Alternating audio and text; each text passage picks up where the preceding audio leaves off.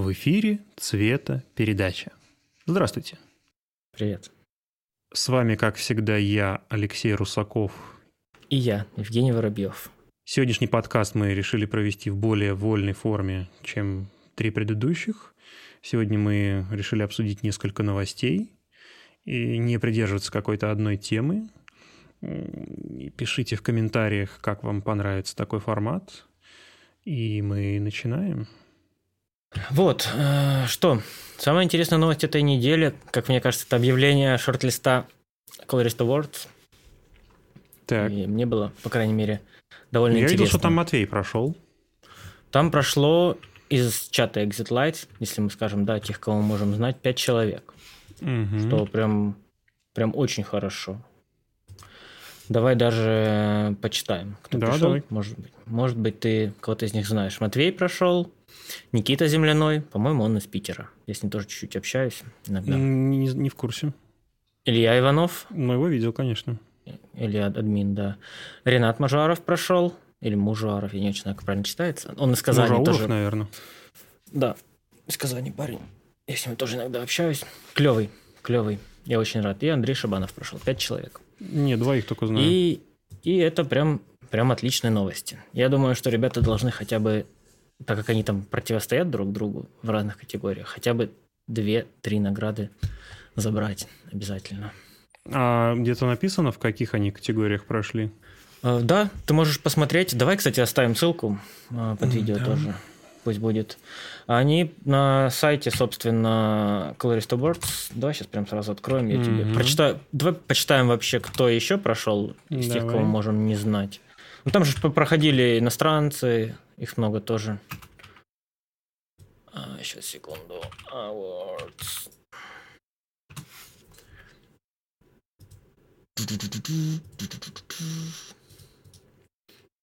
Я на самом деле в последнее время сижу и жалею, что не смотрю много кино, а смотрю много трешового низкосортного контента. Надо. Так, это мы сейчас открываем сайт Colorist Awards, не очень понимаю связь. Ну, я заполняю мыслительный процесс. Ага. Так, шорт-лист, да. В смысле, мы, мы, не, мы не про Colorist Awards, если кто вдруг перепутал. Нет, да, что я смотрю много чепухи просто. Давай смотрим. У нас по категориям пройдемся. Animation. две тысячи двадцать один, перв... правильно понимаю? Я уже открыл тебе, сейчас тебе ссылку кину. Посмотри на меня. Да, две тысячи двадцать один, все правильно. Ну, итоги года. Mm-hmm. Анимация, три человека прошло в шорт-лист. А кто у нас? Марко Валерио Каменили, наверное, итальянец. Такого мы не знаем. Пластилиновый какой-то аним... анимированный мультик. Второй Райан Кей Макнил, тоже неизвестно. Кто? США, да, из США колорист. И третий Марко Валерио Каменити. Опять же, да, две работы у него, получается, прошло. Прикольно. Вот. Три работы прошли в шорт-лист. О, а, дальше рекламка. Классная. О, очень красиво. Дальше у нас идет категория commercial. Кстати, мне кажется, категория commercial, она на самом деле... очень расплытая, потому что... Ну, сейчас есть рекламы, да? Классические рекламы, которые вылизанные шоты, короткие рекламы. А сейчас снимают шорт-фильм, э, слэш, да, commercial. И это прям, мне кажется, размывает жанр рекламы. Но они скорее, они скорее синема какой-то. Типа классик синема. Дальше у нас по рекламе. Польша, Россия, Артем Уваров, Швейцария, Давида Греко... Конрад Зиетина. Из Польши тоже два поляка. Прикольно. Греция снова. Мантас Сардис. Ну вот, кстати, Все. Конрад Зиетина... Два поляка, два грека. Прик... А, нет, тут какой-то пленочный лук, по- походу. Да блин, сейчас популярно, на самом деле. Часто на пленку снимают рекламу. Я посмотрел, мне сейчас референсы клиенты скидывали. И у них прям референсы, ну, тру пленка. Видно, что шестнадцать миллиметров. Снимают, не стесняются. Mm-hmm. Ну, мне так кажется, если... Все говорят, там кто-то... Все. Многие говорят, что пленка дорого, да, там отсканировать ее надо хорошо, проявить, не сразу результат. Но если это креативное видение клиента или заказчика, или режиссера, то в целом, чтобы это... То есть, либо ты снимаешь и пытаешься сделать, как ты хочешь, да, и тратишь на это деньги, либо ты ничего не делаешь и ноль тратишь денег. Но если уже выбран путь что-то делать, то нужно реализовывать видение. И если пленка часть этого видения, то, наверное, на нее снять все-таки проще, чем пытаться ее повторить, и повторить ее не совсем до конца. Раз уже пленка является частью видения креативного. И вот, ну, вот, на мой взгляд, проще найти специалиста, который умеет работать с пленкой и просто хорошо на нее снимет и качественно, чем найти специалиста, который умеет в пленку превратить со всеми нюансами. Да, да, я о том же, что говорят, пленка дорого, но она дорого только если ты выбираешь пленкой цифры, и тебе в целом все равно. Но если твоя задача сделать красивое пленочное, и это входит в задачу, да, если это брендовый контент, в задачу ну, бренда снять именно вот. Так, аккуратнее обкатить. Ну, не ретро. Сейчас, э, знаешь, сейчас, когда в кавычках модно-молодежно делают, то есть часто там Nike, Рибаки всякие, у них короткие рекламы, вот эти лайфстайл-рекламы, не когда конкретно там, вот эти кроссовки, а когда просто там мы модные, мы клевые, мы уличные. Вот это весь уличный вайб, он тоже часто с пленкой хорошо сочетается. Вот, ну и, короче, да, поляк, грек, швейцарец и русский. Два поляка. Класс. Поляки молодцы. Анекдоты рассказываешь? Нет, по коммершал, коммершал видео. Пять человек прошло, шорт-лист. Дальше у нас документалки. Документалки Филстраль, Австрия. Прикольно. Вот Ренат прошел с документалкой. Красивый телоранж, телоранж, я не умею говорить. Оскар Посполиток, кстати, еще в одной категории прошел из Армении. Уже был где-то еще, по-моему, фамилия. В Нукоде красит, молодец. Все, кто краснеет да Винчи, все молодцы, потому что идут не самым простым путем. Снова Каменити прошел. Те, те, кто красит не в да Винчи, это, по-моему, первые кандидаты на то, чтобы у них лицензию прийти проверить, потому что эти все программы, они стоят какие-то там, ну, Нет, ну просто ну, на, ты... X, на икс десять надо помножить. Нет, ну да, дороже, но зато когда люди красят не в DaVinci, это, скорее всего, уже осознанный выбор, и, скорее всего, человек понимает, зачем этот софт нужен. Вот Илья, да, он, по-моему, у нас вообще... Мистики. Предста... Представитель мистики, да, или как это называется правильно, когда человек бренд представляет. Вот, он, ну, ему там удобнее, если ему хотя бы на чуть-чуть быстрее там работать, то в, в теории на годовую подписку это более чем окупается. Поэтому, вообще-то интересная кажется, тема. Цена софта, ну, условно говоря, в профессиональной работе должна... Ты просто этот софт зашиваешь в цену, да? Если ты быстрее работаешь, то какая разница? Так, Каменити снова прошел, теперь ю кей у нас country. Хотя он был, по-моему, с другой стороны там отмечался. Снова Зиетина прошел из Польши. Документари. Прикольно. Mm, он прям две, две категории занял? Ну, не да, занял, там прошел. Многие, многие тогда в, в паре категорий проскакивали. Дальше, фичер-фильм. А, Индия... Арендам Дас, не знаю такого. Наталья Кожевникова, Россия. Фильм Red Ghost. Классно. Так, Мантас Сардис. Снова, кстати, второй раз Греция. С фичер-фильмом прошел. Скотт Фергюсон прошел из ю кей. Фильм Here Before. И Матвей пришел с фильмом «Спасая Пушкина». «Saving Пушкина» на английском написано. Матвей, давай. Эта категория должна быть твоей. Тут наших больше почти... А, нет, еще вот есть а Наталья, да. Но я ее не знаю. Матвея я знаю. Будем болеть за Матвея. Вообще, красивые работы. У Матвея там Бондарчук. Все мощно. Mm-hmm. Хороший такой зеленый лук. Плотненький. Так, ну-ка дай-ка я тоже взгляну. А, дальше категория это какой, эйч ди ар. Это фичер-фильм, да? Да. Дальше у нас идет категория эйч ди ар Grade. Тут... Три работы всего. О, вот это интересно. В эйч ди ар у нас идет Виктор Мищенко, Россия.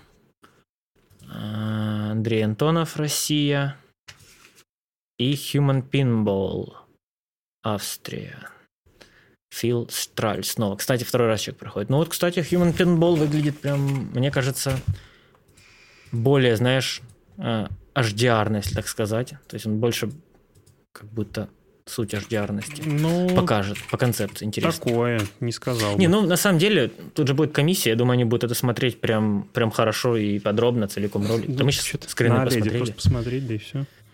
Будет да, все ну, надо отсмотреть внимательно, сколько именно эйч ди ар хорошо сделан. Потому что, видишь, как всегда, качество работы колориста – это чуть-чуть-чуть от всего, что мы видим. А человек сложно, наверное, оценить качество работы колориста, как ты не видишь пошагово, что он сделал, да? Оценивая его работу. Соответственно, мы оцениваем в целом работу команды, в том числе колориста. Да, да. Условно слабый проект, сделанный хорошим колористом, он, у него мало шансов. Да, он вряд ли пройдет. А если пройдет, то это либо прям сверхусилие должно быть, либо он должен быть действительно лучше остальных. То есть, ну, мало шансов, да. Если плохой свет, ты ничего не сделаешь, ты не изменишь физику света. Особенно в эйч ди ар. Особенно в эйч ди ар. Там, там ошибки прям вылезают намного быстрее. Мьюзик-видео. Моя любимая категория. Пять человек у нас прошло.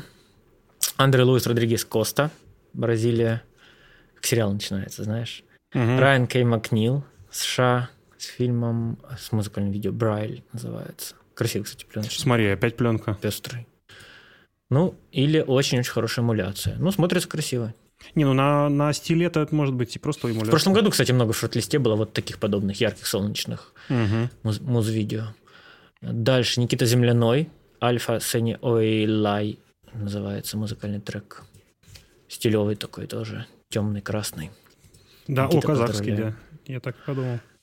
Майкл Шац, США.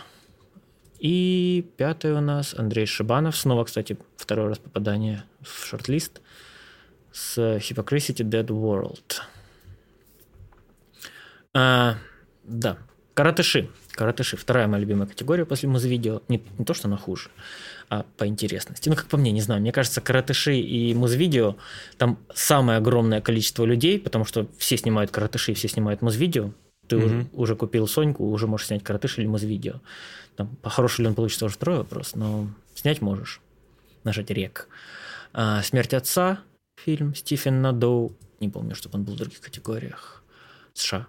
А, Илья Иванов. Uh-huh. С фильмом «On the other side of the vineyard» с Козловским. Да, Козловский, наверное, uh-huh. да, главная роль. Болеем за Илью. Вот Илья тоже СГО мистика. Значит, лучше остальных. У меня, по крайней мере, такое впечатление. Я вижу другой Софья, такой, у, круто. Ничего не могу поделать. Дальше у нас Sunlight, снова Каменити. Третий раз, да, уже попадает в категорию. Прям молодцы, бомбят ребята. Снова Райан Макнил, тоже третий раз, по-моему, Stolen Tundra. Очень такой какой-то странный йети. Интересно. И Матвей Бунаев с воздухом. Тоже очень о, красивая работа. Матвей, интересно, а здесь в оригинальном разрешении выложены скрины? Не могу сказать. Потому Скорее что всего, они... все шоты, которые я смотрю, ну, большинство, я смотрю, а они вот с мыльцом. То есть, либо это скрины Full эйч ди выложены, а я смотрю на два с половиной ка ну, там, по-моему, мониторе. Там мастер, по-моему, просили... просили, просили. Мастер просили присылать. Просили мастер присылать, по-моему, от тысяча восемьдесят пи, если не ошибаюсь. Я работу тоже две подавал в лонглисте. В лонглисте вообще все были, кто подал, наверное, кто по тех требованиям прошел, мне так кажется. Вот. И да, мне кажется, это просто, ну, мыльцо... Ну, часто, если, если это эмуляция пленки или пленка, ну там откуда у тебя текстура будет? Ну вот да, работа Ильи, да, по ней видно, что там, там детализация не очень большая. Там видно артефакты ржатия вот на Козловском. Так понимаю, это скрин из, наверное, двести шестьдесят четвёртой версии. Не, на пленке файла. Почему? На пленке как раз наоборот будет видна детализация, но детализация самой пленки. Ну, не больше зерна, да. То есть, если это шестнадцать миллиметров, зерно более детально будет видно. Ну, просто видишь, ну, тридцать пять, даже тридцатипятимиллиметровый э, кадр на пленке, но он не такой детальный, как... Ну, он сдалека кажется детальным, но если ты призумишься прямо вот на весь экран, ну, не очень детально. Еще от сканера зависит, если мы говорим о пленке, конечно. Ну, я про другое. Я говорю о том, что вот здесь я прям вижу артефакты сжатия. Это может, сильно. Опять же, это же могут быть картинки, загруженные в веб, и чтобы они быстро открывались, их пожало уже вебом. Возможно, да. То есть, ну, ну это же интернет. Надеяться. Интернет должен... Давай посмотрим прямо в коде страницы, что у нас тут за... Угу. Как он называется? Учитывая специфику вообще сейчас странности веб-кодеков, я бы, наоборот, в четыре ка загружал, а оно уж там пожмет до Full эйч ди. Ну, мне кажется, это джей пи джи-шки просто. Ну, это же уже шорт-лист тут уже, наверное, выложили, оформили саму веб-страницу, не то, что она прям, знаешь, сама сформирована. Так, дальше у нас сериалы.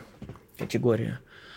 На самом деле, мне кажется, вот по сериалам сейчас большое развитие в целом направлении. То есть раньше сериал считался прям второсортным продуктом, да, с точки зрения кино, но сейчас последние годы с Netflix и со всем остальным сериалы прям дают прикурить. Ну, собственно, из-за них и за эйч би о.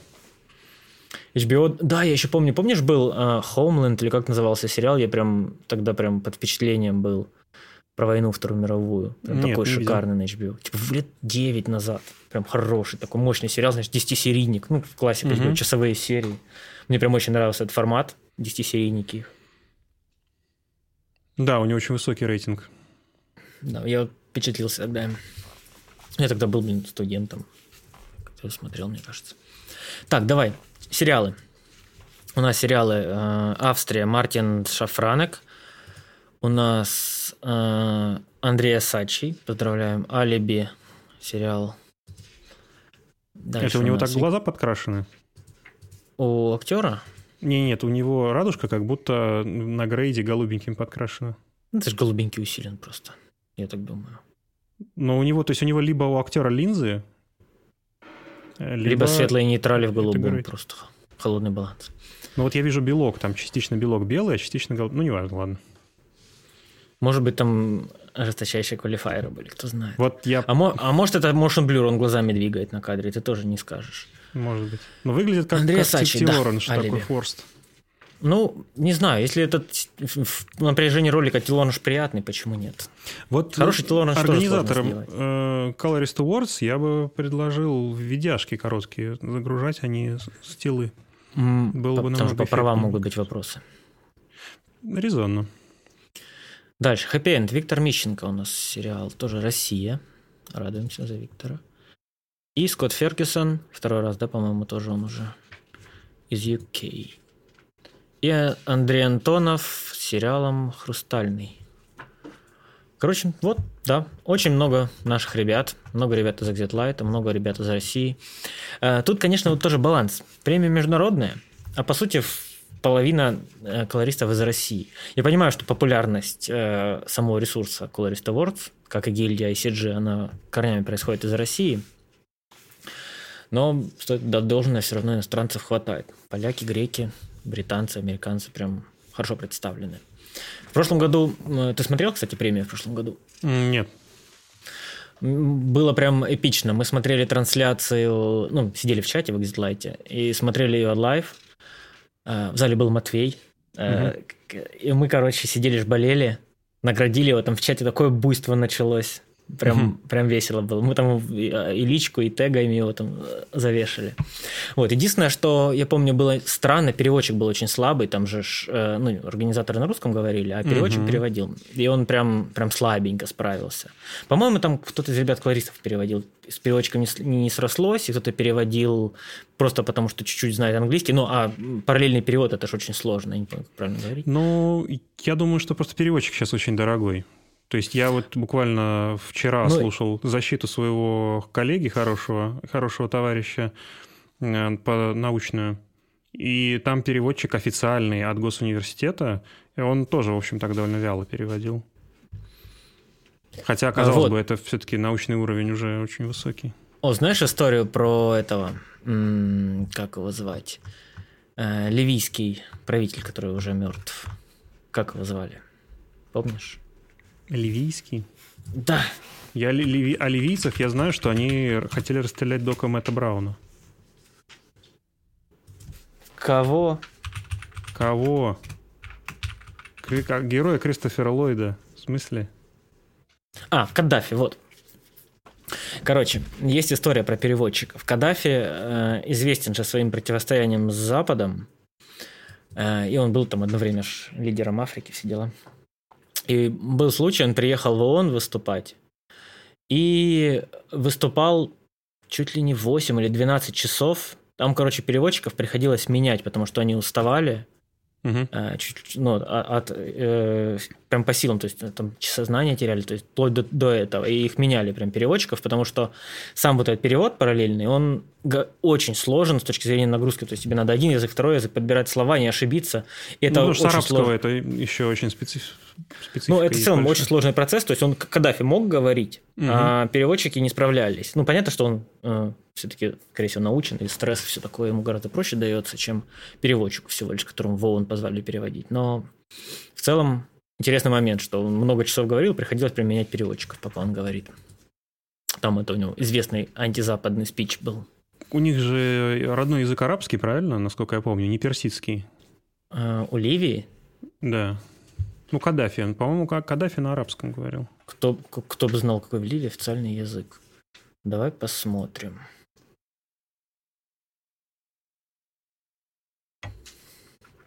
Да, арабский. Да, вот. Я просто изучал арабский в университете недолгое mm-hmm. время, и там техническая особенность их языка в том, что у них очень большая вязь, то есть у них грамматика более сложная, чем в английском и в русском. Но она такая более навороченная. И арабы, они жуткие тараторы. Угу. То есть они прям вот любят... То есть а те, кто постарше, они еще и суффиксы и окончания любят глотать. Угу. И поэтому их переводить бывает... То есть нам наш преподаватель рассказывал, как его товарищ переводил какое-то военное совещание. Не буду врать. Официально оно было неофициальное. Ну, то есть с прессы или без прессы. И ему нужно было переводить какого-то генерала арабского, по-моему, из Йемена. И этот генерал, он вообще просто... То есть вот он говорит, как будто ну, просто половину слов произносит. Угу. Ну, и говорит, просто ничего, ну, ни слова непонятно. И он услышал там одно название географическое. И помнит, что там были военные действия. Угу. И вот на эту фразу, которую он вообще не понял, он говорит, ну, вот господин, значит, генерал напоминает нам о событиях вот в этой местности. И все такие, а, да, да, и закивали. Хотя он просто ни слова не понял. Бывает. Да, ну, видишь, на самом деле, поэтому переводчики дорогие, хорошие, и их сложно найти. Вот, да, и был момент на прошлогодней премии, что с переводчиками улетели в Cool Story. Что с переводчиком была проблема. Я думаю, в этом году, скорее всего, подготовиться по этому моменту. Ну, просто и... надо дорогого переводчика нанять, и будет идеально. Да. Ну, на самом деле, хороший повод вообще приехать туда, посмотреть вживую. Если у кого-то будет желание, я думаю, на сайте Colorist Awards вы найдете данные, что когда будет происходить. По-моему, пятнадцатого марта, я, если не ошибаюсь, премия назначается, планируется. Будет весело. Ну и вообще следите за ними. Одна... Кстати, после этого же прошла Colorist Awards, прошлая в Москве, по-моему, в мае она была. И после этого летом еще двое, по-моему, Мистика и еще какой-то софт по цвету тоже объявили премии свои. Угу. Собирали работы. Я не подавал, по-моему, ничего, но... но сбор был, что интересно. Ну, это хорошо. Хорошо. Да. Ну, мне нравится, что в этом году попало в премию прям много ребят, которые довольно молодые. Вот Никита и Рената, они прям, ну, не по пять лет цветом занимаются точно. Вот, прям радостно за них.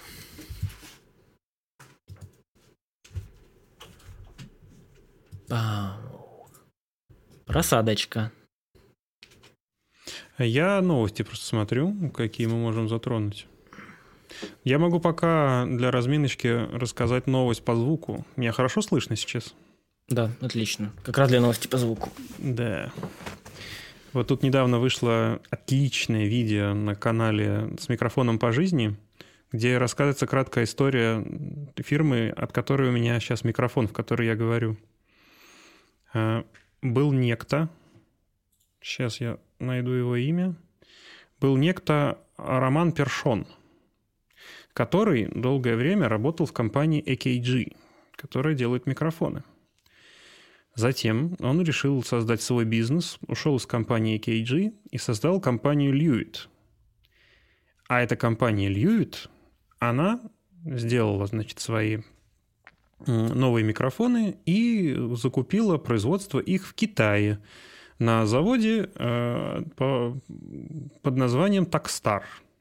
И вот этот Такстар, он делает на удивление похожие микрофоны на Lewitt, которые, в свою очередь, на удивление похожи на микрофоны эй кей джи. Но только, соответственно, Lewitt, он на треть дешевле, чем эй кей джи, а Такстар, он еще на две трети дешевле, чем Lewitt. Ну вот, и поэтому там до ста долларов можно купить практически топ технологии микрофонной. Они, получается, внешне прям похожи или технически похожи? Технически сказать трудно, но по звуку они очень неплохие, во всяком случае, судя по тесту. Единственный вообще плюс-минус неплохой студийный тест – это вот на компании с микрофоном по жизни, сравнительный. Угу. А, ну и вообще, ну то есть вот как мой голос. Есть. На, на, на дешевый микрофон он, он записан или нет? А у тебя он по икс эл ар, да, подключен? Да, это микрофон ти эй си пятьдесят пять, подключенный по икс эл ар в карточку Audient ай ди четырнадцать марк два. Много букв, сложно. Ну, в общем, те, кто в теме, они это все, все известные новые железки. Вот хотел тебе сказать про кодек и про пленочность, но вот не могу найти. На официальном YouTube-канале кодека есть ролики рекламные с выходом на пленку. Да, и выхода их новой пленки. И там э, очень забавно, что там один и тот же сток э, негативной пленки. Значит, Kodak Vision три пятьдесят два тринадцать. Там просто минорное обновление, как бы минорное обновление этого стока.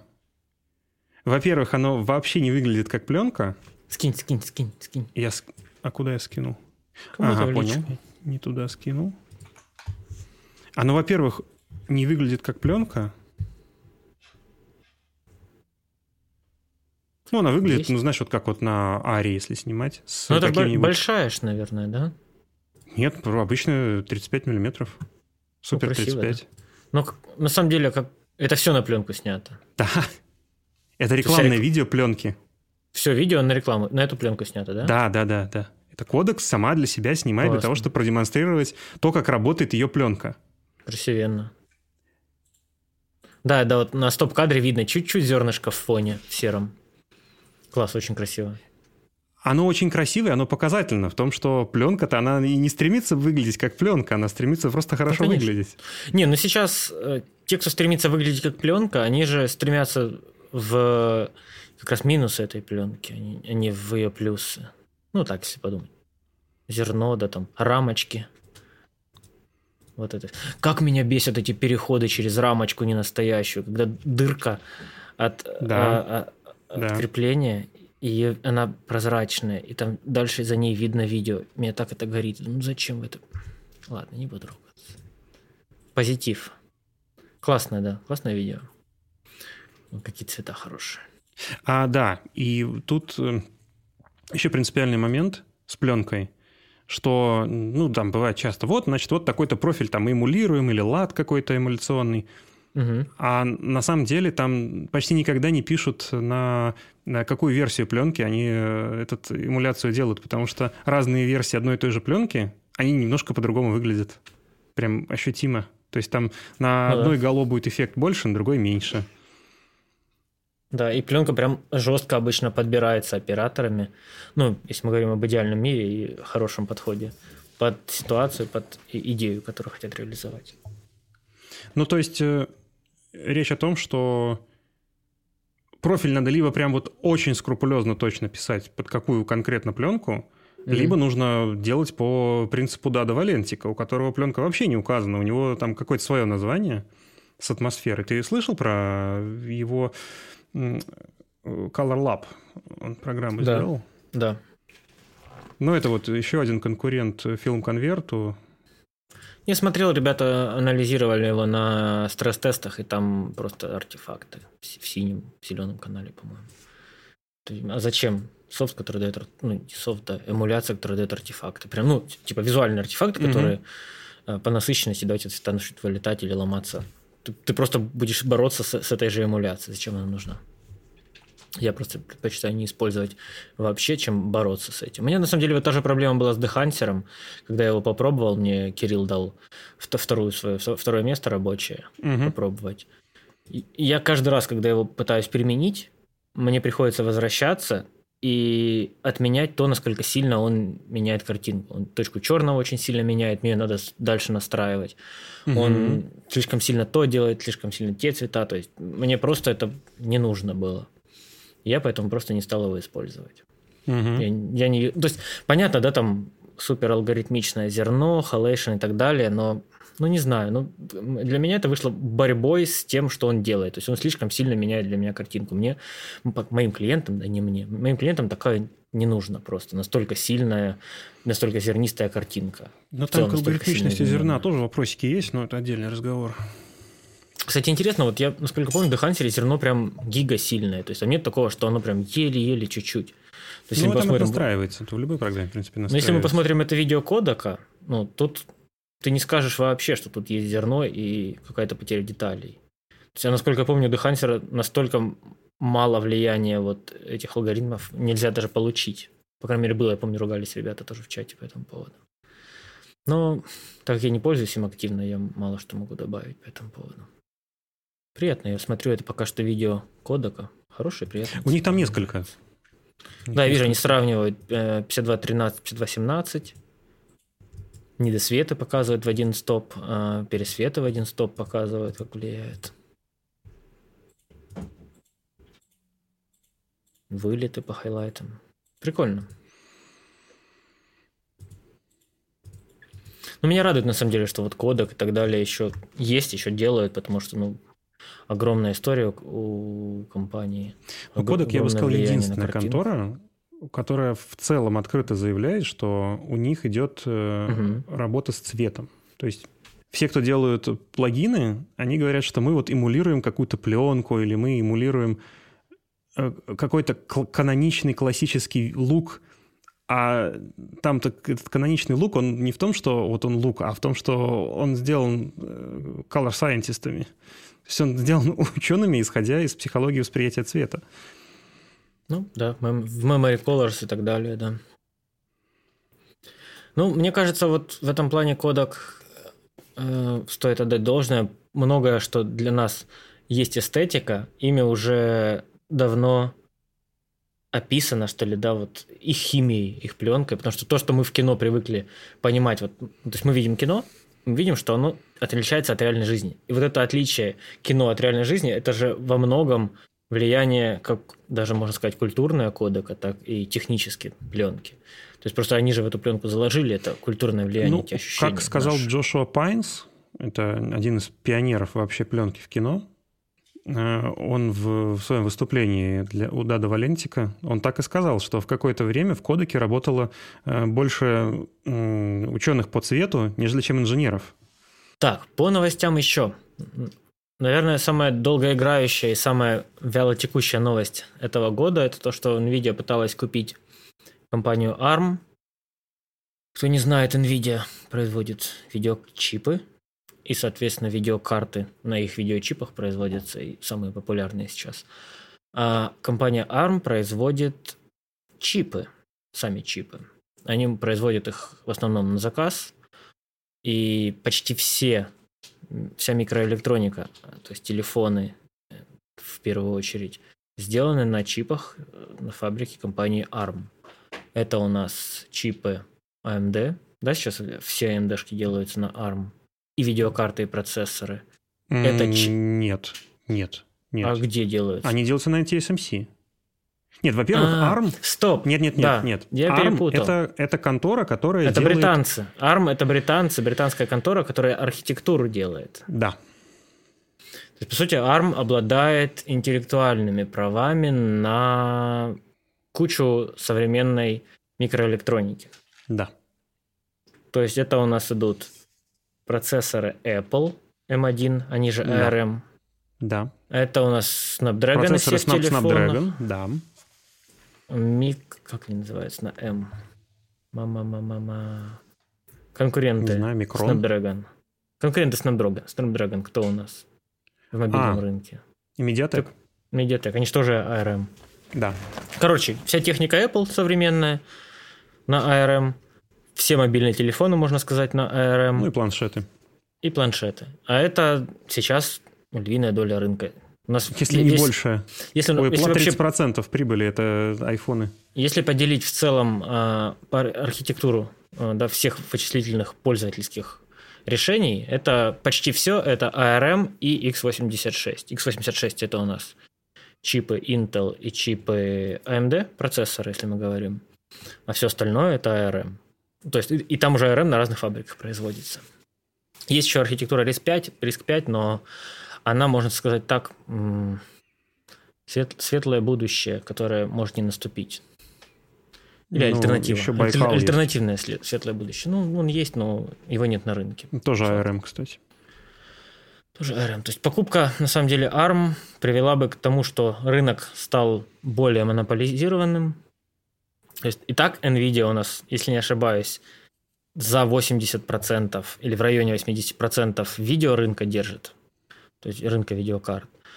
А если бы они еще взяли эй ар эм, понятное дело, что они бы сказали, все пользуйтесь, все будет хорошо, но имея под рукой такого мощного игрока на рынке интеллектуальной собственности и микроархитектур, скорее всего, у них невероятно сильно улучшилась бы их позиция на рынке. И я рад, что регуляторы многих стран дали запрет на это. Но тут на самом деле еще какая-то чувствуется подковерная борьба Nvidia с тем, что Apple и не пользуется их услугами. Потому что в Apple же сейчас ничего от Nvidia нет, уже несколько поколений их да. о эс икс. А так бы, возможно, они какие-то навязывать бы начали решения. Но видишь, Nvidia на самом деле в такой, вот они, они огромны, да, у них огромный не то что даже потенциал, а у них уже фактически реальная огромная база решений есть. То есть они делают только видеокарты, можно так сказать, но у этих видеокарт уже прикручены нейронные движки, нейронные ядра и угу. вот эти вот новые эр ти экс ядра, которые и для игр, эр ти. И для да, эр ти ядра, и для игр, и для рендеров они хороши. То есть это готовые, так сказать, микрокомпьютеры для очень широкого спектра вычислений. А так как у нас вот нейро, вся эта движуха набирает обороты, искусственный интеллект, то их, я, их решения будут все популярнее. Но при этом их нет э, в рынке консолей вообще. То есть у них нет, можно сказать, больших объ... то есть объемы, которые может Nvidia продавать, это а. юзеры, б. вычислительные центры, которые конкретно да, вот для... Какие еще могут быть покупатели? Отбросив ну, есть мнение, есть мнение, на самом деле, что это не просто так, что у них так получилось, а что они просто в, какой-то, в каком-то уютном кабинете встретились и, в общем, этот рыночек так и взяли и поделили. Потому что фактически эй эм ди, она лидирует в производстве видеочипов под консоли, и уже теперь под мобильные консоли, потому что... Давай скажем, не выход... видеочипов, а эй пи ю. То есть это процессор плюс видеочип на одном, так сказать. Ну да, логично. На одном устройстве.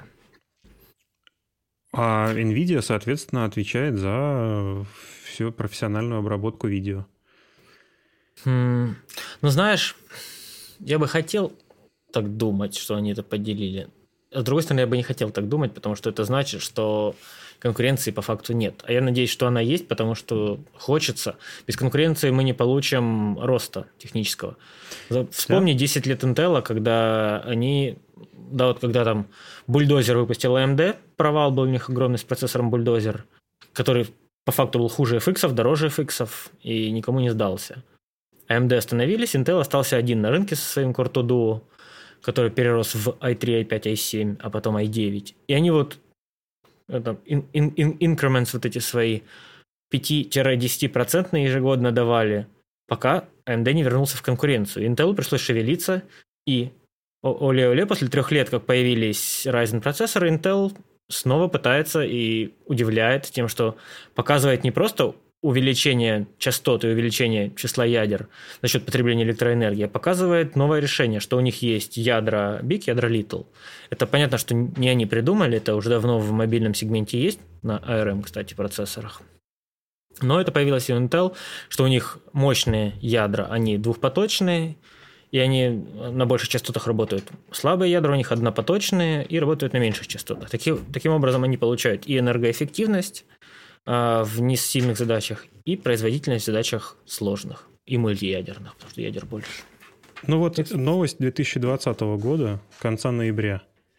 эй эм ди резервирует восемьдесят процентов своих мощностей на производство видеочипов PlayStation пять и Xbox, Xbox X. Ну, в общем, ну, о чем тут? Ну, так, если у них заказ есть. Причем тут они поделили? У них заказ был просто. Э, нет, ну так заказ-то и есть, собственно, потому что они ну, на а рынок как... и рассчитывают. А как тебе то, что Apple, по-моему, уже выкупила очень много трёхнанометровых этих процессов ти эс эм си, которые еще не производятся, но они уже заранее выкупили мощности? А, ну так э, это одно чипы. Другому-то не мешает. Собственно, тут же речь о том, что эй эм ди и Nvidia просто взяли и разделили рынок. Вот, ну, ну а может быть, просто это... у одних и у других получилось занять эту нишу, не то, что они прям поделились, то есть сказали, вы вот это возьмите, а мы вот этот. Я, я не думаю, что они прям договаривались. Ну, хронологически у эй эм ди было очень все плохо с аппаратными ускорениями, то есть OpenCL – это, ну, фактически провальный проект был. Угу. То есть OpenCL – это вроде как была э, альтернатива куди, и угу. как, в какой-то момент она даже поддерживалась macOS. А потом, в общем, это все стало сходить на нет, и Apple сделал, пришлось сделать свою Metal для этого. И непонятно вообще, что будет дальше, поскольку э, теперь-то на эм один уже э, эй эм ди видеочипов скоро не будет вообще на Apple. И там как этот Metal будет дальше поддерживаться, тоже непонятно. А у эй эм ди альтернатив никаких нет. У эй эм ди а... альтернатив только, только грубая сила. А разве Metal чипов. не работает в эм один? Ну, их чипах, собственно. Нет, ну, назвать-то они могут как угодно, но ты же понимаешь, что это совершенно другая архитектура. Ну, да. Ну, на самом деле, не забывать, что у эй эм ди процессорный... Да, то есть, почему эй эм ди в плане видеокарт может себе позволить не, не держаться за большую долю рынка десктопных видеокарт, потому что у них есть, во-первых, процессорный сегмент, в котором они сейчас... Кстати, сегодня эй эм ди... превзошли Intel впервые по рыночной капитализации. Это для вообще них прям... компания. Да, целиком. Компания эй эм ди. Компанию Intel. А Intel это, ну, прям гигант. То есть Intel в какие-то поры мог несколько раз эй эм ди выкупить. Какие-то поры своего существования. Интересно. На самом деле у них очень интересная история, этих компаний. Мне кажется, нам стоит когда-нибудь прям подготовиться и порассказывать про техногигантов, как они вообще появились, как они развивались в начале. Когда это... И как их обскакала Apple? Ну, как обскакала? Что Apple производит? Она заказала у арм э, чип и произвела его на заводе ти эс эм си, вставила в свой корпус и продает. Ну, что, да, ну, что но... Apple здесь изобрела? Ну, э- это э- вообще, в принципе, эл джи-шные, так работает Apple, да. Ну, то есть она их не обскакала. Она заказывает у, просто у других поставщиков и продает. Ну, обскакала имеется в виду по рыночной стоимости всей компании. Ну, вот мне еще здесь кажется, рыночная стоимость во многом, это же, она формируется из ожиданий людей, по сути. Спекулятивная, да, безусловно. Вот падение Фейсбука недавнее, рекордное в истории, на двадцать пять процентов, что ли, оно же почему произошло? Просто потому, что Фейсбук, у него не произошел настолько большой рост прибыли и аудитории. Даже не, не, не негативный рост, да, то есть не падение. Фейсбук просто не так быстро вырос и не так много денег принес, как, как они ожидали. И компания падает на двадцать пять, по-моему, процентов в цене. Просто люди такие, а, ну, что-то не такой он и супервыгодный. Как мы, мы ожидали, что он нам в три раза больше денег принесет. Он нам принес в два и пять раз больше денег. Они расстроились, начали продавать акции. Акции упали. Ой, честно говоря, я вообще слабо себе представляю, почему Facebook еще на плаву держится. А, потому я, что Facebook я... владеет Инстаграмом. Ну вот... Нет, подожди. Но это же не может такое быть, что Facebook... Они теперь называются Meta. Annual Report что. две тысячи двадцать один. Вот, Financials. Я просто отказываюсь верить в то, что они до сих пор живут за счет Инстаграма. За счет рекламы. Ну, реклама, Инстаграм. Реклама в Инстаграме. Они же алгоритмами ну, все просто... увязывают. Понимаешь? Подожди, ну, вот, у них, вот, у них Инстаграм, меня... у них WhatsApp и Facebook. И это все куча данных пользовательских. Они продают эти данные, то есть продают рекламу. Ну, ты, ты не веришь, что они данные? Очередной туда? раз напоминаю, что редакция «Цвета передачи» высказывает свое личное так мнение. Подожди, это не личное мнение, это факт. Компании, которые ты хочешь э, сказать, соцсети что зарабатывают на продаже данных, конечно. Продает личные данные пользователей? Конечно, просто они, они обезличены. Я это, бы не, не говорил это наз, так уверенно. Это называется рекламные алгоритмы.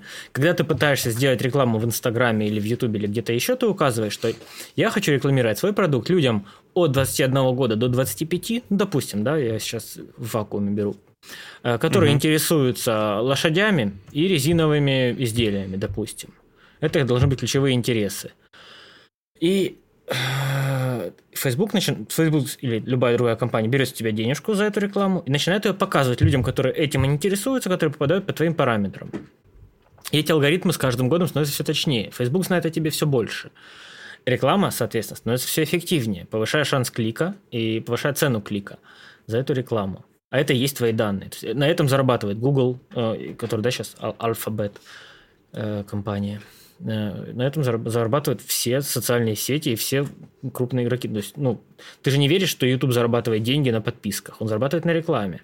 А чтобы реклама да, работала, чего? Она должна таргетироваться. А таргетинг работает на основе твоих личных данных, которые они а-ля обезличенно собирают. Ну, как обезличенно? Ты человек с айдишником таким-то, попадаешь в базу данных.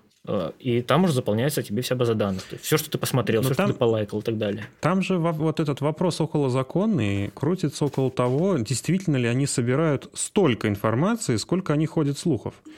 Мой товарищ разговаривал в WhatsApp. Обсуждали они, я не помню, обсуждали какую-то проблему, связанную с современным рынком, черным рынком этих водительских удостоверений mm-hmm. в WhatsApp. И ну, там что-то было, вот, то есть в разговоре, как он сказал, прозвучало слово «купить э, водительское». Угу. И что ты думаешь, приходит ему в рекламе, в Гугле таргетированной, не покупай водительский, лучше сдай в нашей школе. При том, ну, что он не, не гуглил это. Это значит, а... что она расшифровывает твой аудиозвонок. Но ты никогда согласия такое не дашь. Да. И я помню... Подожди, ну недавно ж... Сегодня была новость, или, поз... или на днях, что Дурова тоже обвинили, что Телеграм слушает звонки, что можно послушать не звонки. Не слышал, интересно. Короче, ну, а в чем фишка? Что им мешает написать алгоритм, который аудиозапись анализирует и выбирает из нее ключевые теги? То есть, а, ну, оп, чек-лист тега такого-то. Защита есть, они личных же... данных. Так они же кажется, что это не человек. Это не человек, это алгоритм слушает. Просто алгоритм это послушал и заполнил теги, что ты этим интересуешься. Там, ну, то есть, и как ты докажешь это? Потому что тебе рекламу показали. Ну, сложно доказать. Ну, только если так. Ну, то есть... Слушай, они гуглятся. Как ты думаешь, смотри. Как это правильно загуглить? Как, какая им? Часть прибыли была у Фейсбука от Инстаграма? Я думаю, надо прям документы скачивать и смотреть подробно. Так либо я с... документ смотрю, годовой репо... отчет финансовый две тысячи двадцать первого года, там ни слова. Там просто про молочно-восковую спелость и про удой крупного рогатого скота, ну, я не могу в Советском сказать. Союзе. Я, я так... Это глэнс, знаешь, посмотрел, взглянул на новости в этом плане. Вот о чем я говорил. Да. Я говорил о том, что они слушают, они используют данные, алгоритмы... И я потерял мысль. Жалко. Во, я нашел. И что там? Я не знаю, насколько это ответственный сайт. и маркетер точка ком. У него вот такая информация представлена. Сейчас отправляю тебе. То есть в две тысячи девятнадцатом году э, доход был, делился как шестьдесят на сорок, угу. а в, две тысячи, в две тысячи двадцать первом это уже было пятьдесят на пятьдесят. То есть якобы пятьдесят процентов доходов Фейсбука идет от Фейсбука все-таки, а не от Инстаграма. Ну, ты же тоже не можешь знать, куда они записывают, например, рекламные доходы, которые подаются там. Может быть, у них одно, одна, одно и то же подразделение Фейсбука рекламируют сразу и в Инсте, то есть, то есть покупка рекламы, да, идет и в Инсте, и в остальных их местах. Ну, то есть, это сложный вопрос, на самом деле. Ну, да. Нет, я возвращаюсь к вопросу Фейсбука. Ну, вообще, на Фейсбуке сидят деды. Как у нас однок... Сейчас Фейсбук в... на Западе, как у нас Одноклассники. С помойкой, где сидят не, не, не совсем продвинутая часть интернета, можно так сказать. Вот. И вот мне всегда очень как-то непонятный вопрос, а сколько таких людей вот, ну, в единицах крупного рога... Ну, сколько реальных людей таких? Просто видишь, в каждой стране как бы интернет-рынок устраивается немножко по-разному. То есть у нас там появился ВК, у нас есть ВК. ВК у нас одно время прям цвел. В нем ну все да. сидели, в Фейсбуке никто не за репосты не стали. Да, в нем все, в нем все сидели, в Фейсбуке никто не сидел. А в какой-нибудь Индии не, может не быть своего ВК, там все сидят в Фейсбуке условно. Это что же деньги, это что же данные. Да. Короче, да, они же глобальные, не всемирные, поэтому ну, там цифры невероятные должны быть. Как, ну, то есть они имеют возможность купить компанию Oculus, которая делает ви ар-технологии, ви ар-очки. Чуть ли не угробить ее, а потом переименовать ее в, по-моему, в Meta ви ар, или как они, как-то так они ее называют. Uh-huh. То есть бренд Oculus, который все знают, они такие, а, назовем это все Meta ви ар. И они себе это могут позволить. Google себе а... может позволить создать соцсеть, закрыть соцсеть вообще без проблем. Ты смотрел, кстати, презентацию вот этой Meta Universe? Я, честно говоря, нет, не понял прикола. То есть это, это просто игрушка такая? Типа это, игрушка? Это знаешь как... На самом деле, это же ну, сама игра ви ар-чат есть такая, а ей уже много лет, да. Куча видосов да. мемных. Это просто вот, скорее всего, какие-то шишки-дядьки в правлении узнали, что вообще это существует, узнали, что это все можно связать с эн эф ти, и решили на этом похайпить и это порекламить. И они это на, они на полном серьезе начали... Для меня это до сих пор какой-то мем, что они ну, притворяются, что вот, это, вот эта плохая непонятная графика... Непонятные какие-то там ивенты странные, они должны затянуть людей, и по прогнозам, что за четыре года там будет двадцать процентов населения каждый день сидеть. Что, ну, то есть это бред. Просто как бы онлайн-игра в ви ар-формате, я правильно понимаю? Неназванная даже, да. Там они, то есть они разные проекты, что это будет много разных проектов, которые все будут такие невероятные, что все будут там сидеть. Вообще, я, честно говоря, то есть, либо я плохо искал... И, и все, что я смотрю, это все вырвиглазный графоний, который, ну, по идее, кто пойдет вообще в, в эти места? Те, кому хотя бы игры интересны. А те, кому интересны да. игры, не пойдут играть в такое говнище просто. То есть, я да? все проекты, которые вот мета что-то там, я все открываю, это просто, ну, игры уровня пятнадцатилетней давности, мультяшные. Причем, все, ладно бы, там было как в ви ар-чате веселье с Наклзом. Ну да. Ты же да. слышал этот мем? Да я все это, это восторг был, я просто рыдал от смеха. Да, да, да. Но для тех, кто не слышал, есть Нас такая кого-то. игра... Есть такая игра Sonic, которая из Sega пошла. И там под видом одного из персонажей этой игры, очень смешным голосом с акцентом, там устраивались некоторые события, флешмобы, в духе флешмобов. И... происходил какой-то троллинг участников этого чата. И это было, ну, в очень в духе интернета, и это было свежо, очень хорошо. Угарно, да. А тут же люди обижаются в этих всех метавселенных, но сюда, туда же пришли это вообще, так вообще называемые кошмар. Кузьмичи, и они начали обижаться, что к ним там пристают, над ними шутят. Они, у них проблемы, они не понимают, что это можно просто закрыть или пошутить в ответ. То есть они да. на серьезе это все воспринимают. Я, я, ну вот... Я в принципе не понимаю, как в интернете можно на что-то обидеться. Ну, это обижаются люди, которые не играли в онлайн-игры, просто, мне кажется. Ну, то есть, что с тобой... Интер... В интернете весь смысл в том, что ты можешь что-то высказать, и тебе скажут, что, ну, ну слушай, это не смешно. Ну, или тебе... там скажут... Тебе скажут, что Романову в кино водили. Или там скажут, сказал бы ты в жизни, но тут это смешно. Да, и все. В интернете вся просто другие правила, решена. Потому что это другое общение, да. То есть тут легче воспринимается это все. То есть если тебе пишут, что дурачок, это не так, как тебе в жизни говорят, что ты дурачок. Потому что тебе понятно правила игры, тебя здесь не знают тоже. Ты здесь, особенно если это метавселенная, ты здесь анонимен. И когда ты играешь за женского персонажа, и за тобой бегают и дурачатся какие-то подростки, ты можешь быть кем угодно. Ты можешь быть таким же подростком и бегать, прикалываться над теми, кто за тобой бегает. Это правило интернета. Ты не знаешь, что там с другой стороны, и ты не воспринимаешь это все серьезно. Но вот люди, которые сейчас идут в метавселенные, они пока это еще не уловили. Они еще правила игры не поймали. Скорее всего, это все и накроется рано или поздно из-за этого. Что просто пользователи будут разочаровываться, а не получится создать красивые отчеты, как у нас там все довольны, как все счастливы, потому что они сейчас пытаются создать стерильное... По сути, они пытаются создать стерильную вот. онлайн-игру, да. которая никому да. не нужна. Это то слово. То есть, ну... Весь прикол Варкрафта в свое время был как раз в том, чтобы повоевать с Ордой, прям до ненависти, да, то есть сраться с ними, драться и так далее.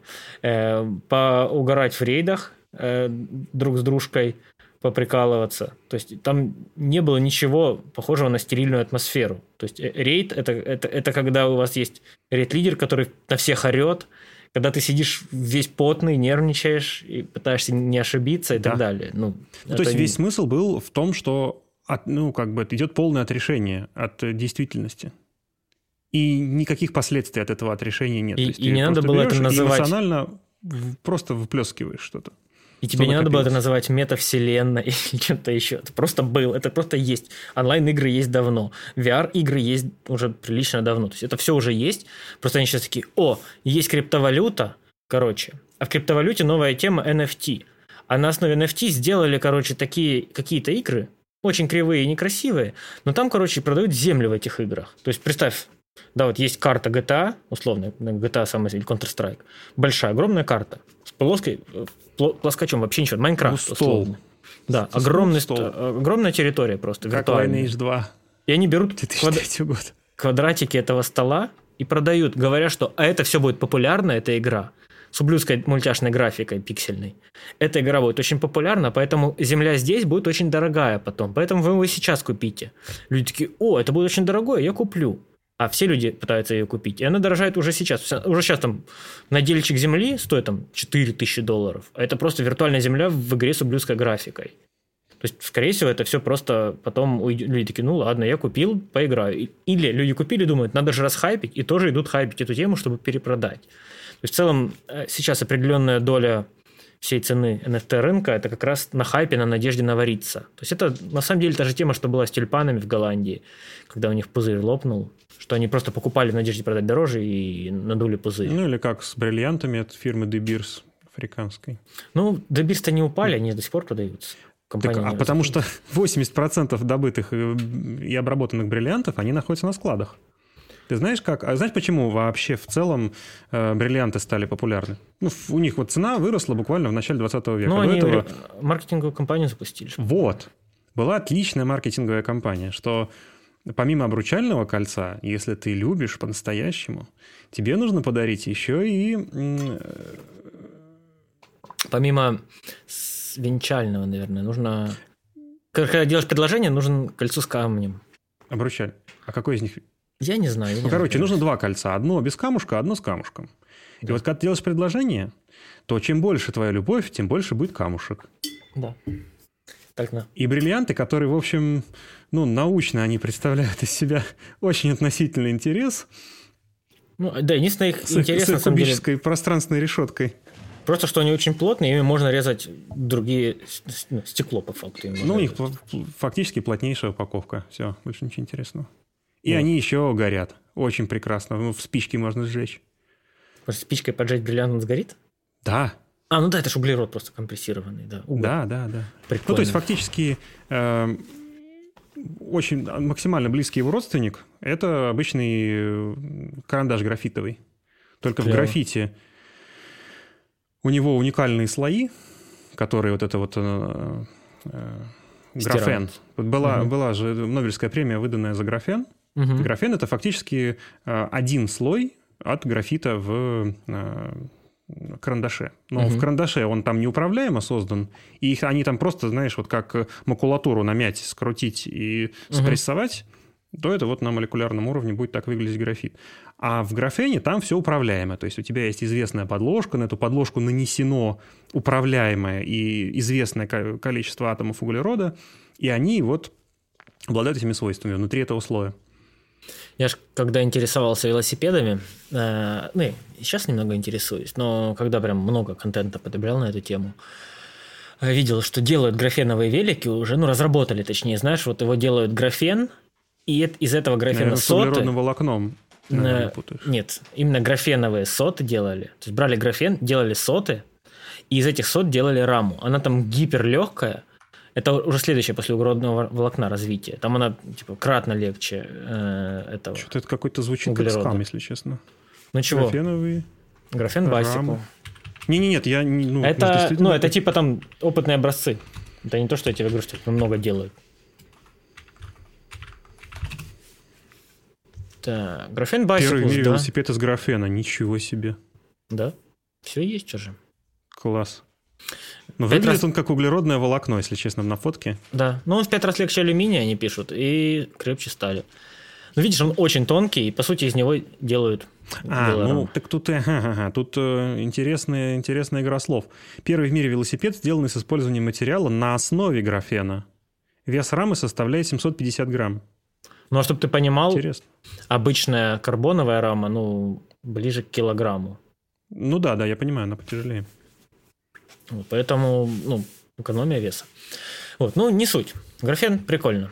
Наверное, надеюсь, что он будет менее ломкий, чем карбоновые детали. Тоже интересный момент. А, да. Я И бы... сайт не открывается, да, Сибайкс. Да это много уже, мне кажется. Что-то они, видимо... Там уже Bicycle Tires, Powered by Graphene, uh, Graphene Bicycles. Их много, много уже, да. Уже статьи есть. Интересно.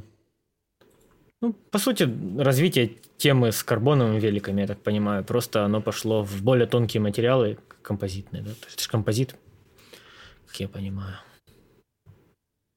Хм, интересно.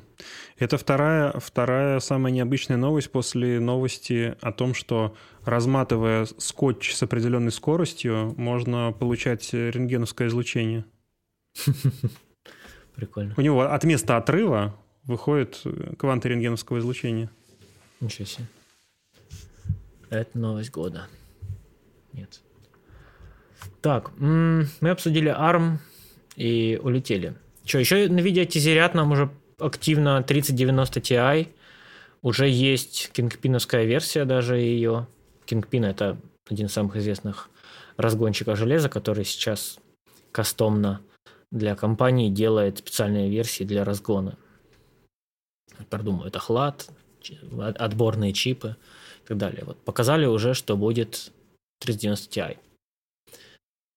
Ну, на самом деле, все вот текущие новые видеокарты Nvidia, это же, по сути, то же самое, что было, только они добавляют дешевых комплектующих туда, там, один чип памяти или там более толстую память, да, по, по гигам. И просто хотят вот этот маркап на сто долларов, на, на сто пятьдесят взять выше, чтобы не, не с такой маленькой маржой продавать чипы. Потому что, по факту, это же новая видеокарта, другая модель. Она по производительности чуть-чуть отличается, а по цене уже прилично, чтобы просто забрать вот эту маржу у перекупов. Потому что, ну, у компании горит, когда перекуп два конца берет, а они три процента, например, с чипа берут. Навара, понимаешь? Ну, они да. производители. Так и сейчас же поэтому вот эти вот... Посмотри разлет цену видеокарт, которые там, ну не знаю, сейчас условно там и ви джи эй там один, и ви джи эй два, да, там. Я беру сейчас условные разные модельные ряды с названием один и два. Отличаются угу. они там частотой чипа на двадцать мегагерц, и, ну, а ценой на, на, на сорок долларов, допустим. На самом деле там разница все ж таки... Вот в тридцатой серии, к сожалению, там разница уже теперь огромная. Э, вся проблема в наличии предохранителей и в теплоотводе. Поскольку тридцатая серия вышла неожиданно даже для самой Nvidia и для Микрона, который делает память, э, джи ди ди ар шесть икс, Они, она вышла очень горячая. А почему и... же еще? Они же у Samsung заказали чипы в первый раз. Вот это тридцатое поколение, это же впервые они у Samsung восемь нанометров, по-моему, чипы у них. Это же тоже первый раз, Nvidia а... с ними не работала раньше. Ну... И это новость тоже для этих, для партнеров, которые делают охлад. То есть они тоже не ну, работали. Фактически-то Samsung, Samsung они без проблем. Ты про память говоришь, да? Нет, Samsung чипы им делает конкретно вот эти джи ю, джи эй, да там какие у них там индексы. Сами графические ну, чипы, интересно. Не память. Это первое поколение, у них Samsung в том числе делают чипы. Так вот, собственно, ну опять же, наш любимый ютубер Викон, он же вскрытие многих карт делал, и у него на канале есть. И там хоро- с хороших охлаждений, которые беспроблемные и не ломаются просто по перегреву банальному из-за того, что на заводе не заложено такой теплоотвод, который требуется для этого чипа и памяти. Это буквально там по пальцам одной руки пересчитать производителей топовых видеокарт. Ну, имеется в виду, естественно, тридцать восемьдесят Ti и тридцать девяносто видеокарты, потому что они, собственно, горячие. Но у них выбор очень скудный. То есть, фактически, то, что представлено на рынке, там, ну, это все можно не брать. Там, кроме там, буквально нескольких экземпляров. Кстати, я все... Ну, под... так, давай, перечи... давай перечислим, потому что вдруг у нас сейчас спросят. Доказано хорошие... На сегодняшний день топовые видеокарты – это кей эф эй два Hall of Fame, эм эс ай Supreme, Polit Game Rock, Colorful Vulkan и фу, кто-то еще. Но вот не Asus, к сожалению. Почему-то Гигабит, на Asus очень... может быть, что-то есть хорошее. Гига, гига тоже... Ну, в последних ревизиях вроде они решили проблему про термопрокладок. Полит Геймрок, я же сказал. Угу. Ну, уже достаточно. А, а... Там кто-то, кого-то еще, я, по-моему, забыл. Но вот Asus, к сожалению, то есть у них контроль качества какой-то просто фантастически плохой оказался. Хотя, хотя в том году туфы, в том, в том поколении туфы были хорошие у них вроде. Да, а тут это просто... Ну, то есть, ну, вот у меня у самого Asus TUF И у него вот застрекотал вентилятор. Я не знаю, сейчас по гарантии нести его или нет. Кстати, появилась идея такая, сделать подборку железок под конкретный бюджет. Если кому-то из слушателей интересно, дайте нам где-нибудь в комментариях знать. Мы думаем сделать там типа комп для работы с видео там, до трехсот, до двухсот. Прям конкретные подборки. Обсудить, сказать плюсы-минусы, где можно подвинуться, где можно чуть выше подняться и поместиться в этот бюджет. Если собирать с нуля, понятное дело, потому что, ну, если у вас уже что-то есть... И, да, с апгрейдами там, там сложнее. Да, апгрейд тоже надо един... самому думать. Единственный подводный камень это в том, что э, это все будет надо с, не, с небольшим запасом еще указывать, потому что сейчас эра скидок на железо, не, ну, потому что многие сам, вещи... сам просто, да, мы скажем, на какой момент, на какую дату это есть, и мы кажд, дета, ка, стоимость каждой детали просто скажем. А если оно все станет дешевле, понятное дело, что человек просто больше сможет купить. Да, можно, можно. Вот, так если кому-то это интересно и нужно, отзывы, да, дайте знать. Да, пишите, комментируйте. Сделаем такую рубрику. Кстати, вот мне в последнее время очень смущает то, что происходит в новостях по вот железкам, что вот анонс, анонсы, анонсы утомляет сильно. Но есть очень одна неплохая новость, мне кажется, она неплохо повлияет на рынок железок в том числе, видеокарт, имею в виду железок. Это выход Steam Deck от Valve. Это О, игра... да, тоже хотел это обсудить. Игровая консоль-компьютер, по сути, да, вот как, если кто-то видел, Nintendo Switch. Только больше. И там внутри стоит э, Steam о эс, которая написана на Linux. Ну, очевидно. А железка там, понятное дело, от эй эм ди, эй пи ю-шка, четырехъядерный да. процессор и какая-то там эр ди эн эй два видеокарта, понятное дело. Да. Вот. А, потенциально туда можно поставить винду. То есть, это маленький четырехъядерный компьютер. А, во-первых... Со да. встроенный видеочипом. То есть, да, это, по процесс. сути, неплохой ноутбук. Но это да. форм-фактор не ноутбука, а держабельного в руках устройства, к которому можно подключить и клавиатуру, и мышку. Через хабы. Ну, если там винда, и у вас есть входы ю эс би. Понятное дело, уже то, что хотите подключить. Ну, то есть, скорее, здесь скорее речь идет о э, типе использования в дороге.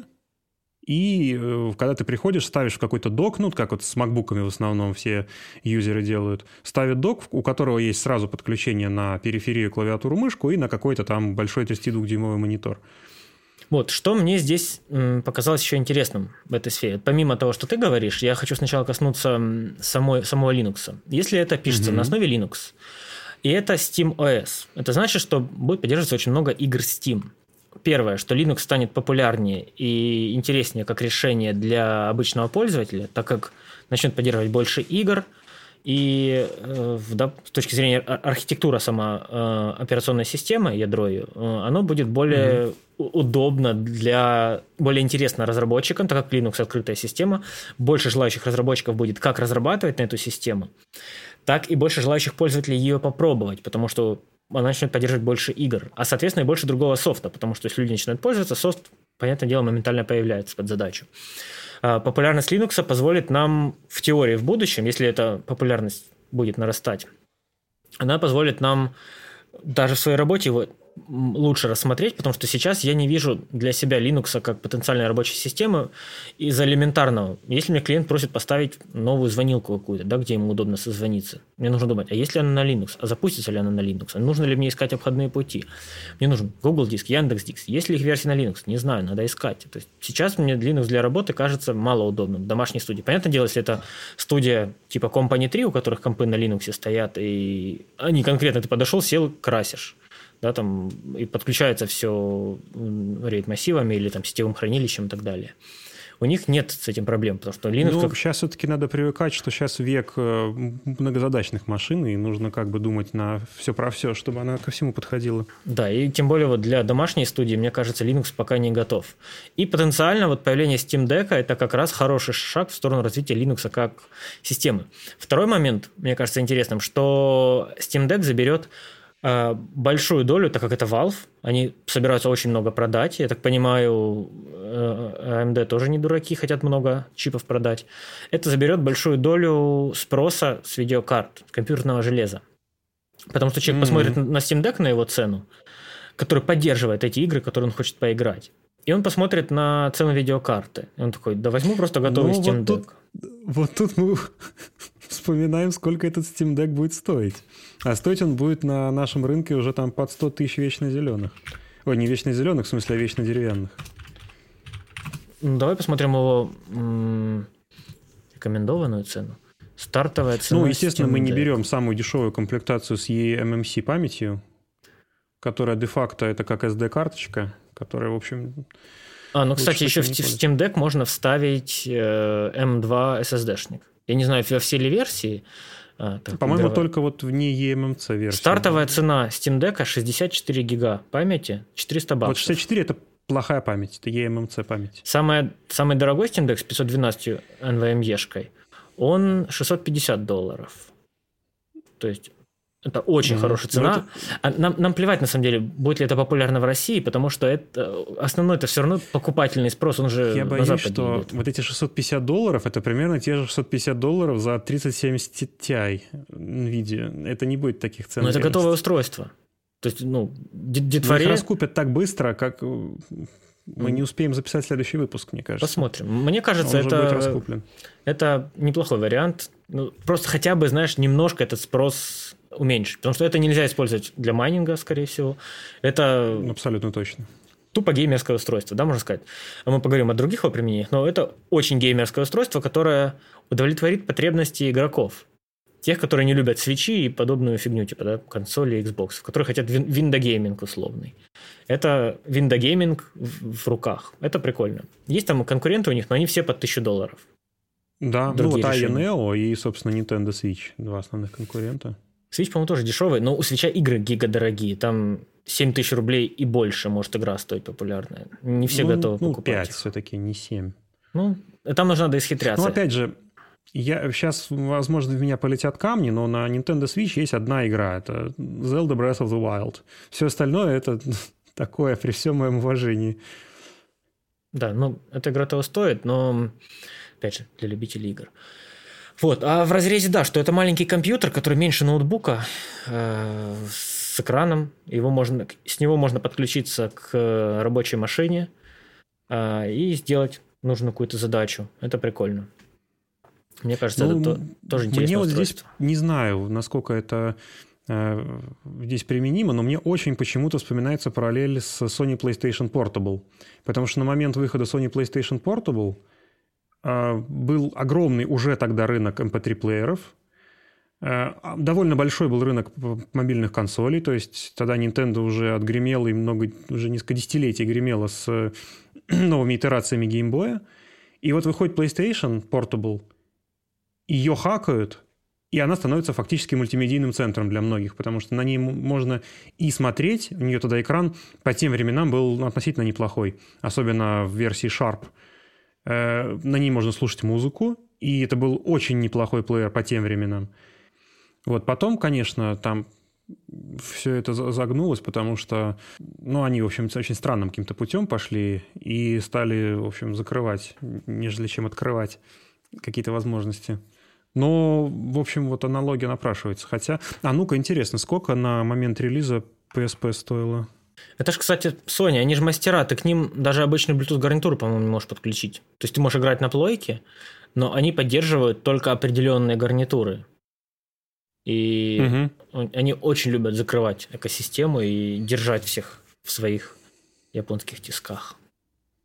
Но тогда у нее был джек три с половиной. Вот наверное, у PlayStation они, просто был первый. Они, наверное, сделали выводы. Там я знаю, что с микрофонами проблемы у ребят были. Вот, ну, вот я сейчас говорю о четвертой плойке. Самая популярная, да, сейчас, пока она еще ну, пятая не заменила ее. То есть у людей да, прям проблемы уже с гарнитурами вот с этой частью игр. Ну, не говоря уже о Зельде, Зельда... Ой, не Зельда.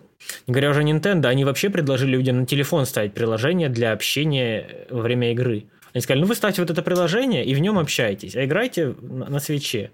То есть они просто не смогли физически нормально это реализовать.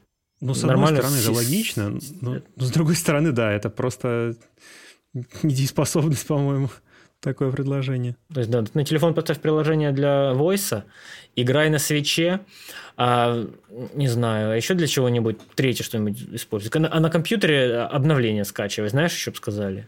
Угу. Такое, стыдное, как по мне, стыдное. поведение. Ну, и, так, мне Nintendo ну-ка. в этом плане не нравится. Они Switch свой древний уже. Они же обещали его обновить. Все, что они обновили, это, по сути, экран о лед-овский добавили. Но сколько ему уже лет? восемь Свитчу? семь Ну, он он да, прям, ста- прям вот. старый. Ну, и он тормозит, получается, да, новые игры не выходят интересные графически. Но зато, наверное, будет поддерживать метавселенную. Вот, нашел калькулятор инфляции. двести пятьдесят долларов. Это релиз, цена релиза на Sony PlayStation Portable. Угу. Он стоил триста тридцать долларов бы, если бы вышел сейчас. Сколько, сколько ну, еще раз? триста тридцать. То есть сейчас, если бы PlayStation Portable угу. вышел, и он был бы актуален, то это стоило бы триста тридцать долларов США. Ну, неплохо. А Steam Deck сколько?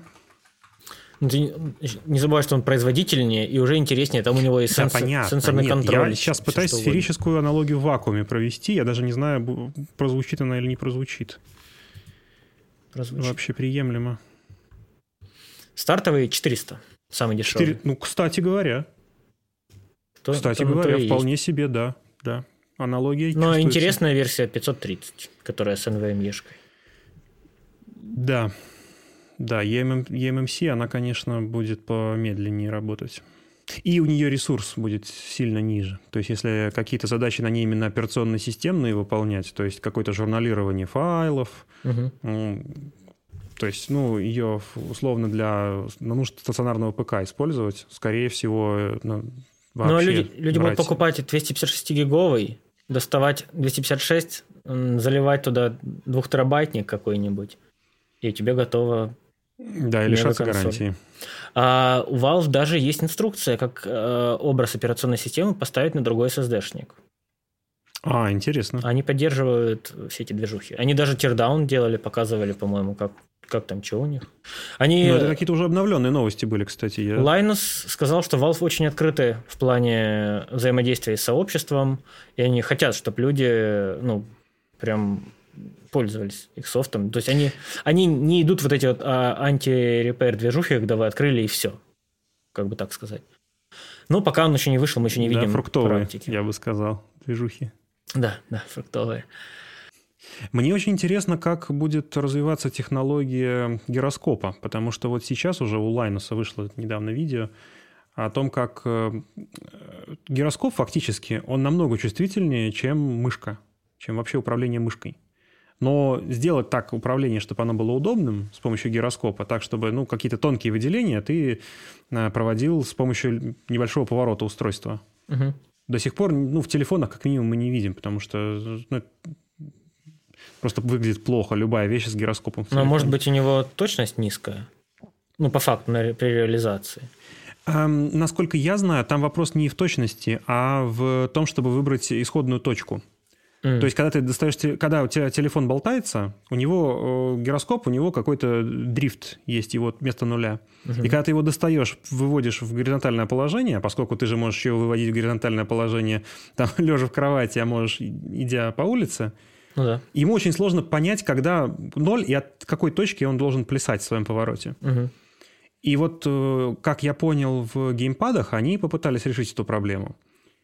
И вот в, у Linus'а, собственно, было видео, там, где в шутерах он mm, дополнительное понял, да. точное прицеливание осуществляет с помощью встроенного гироскопа.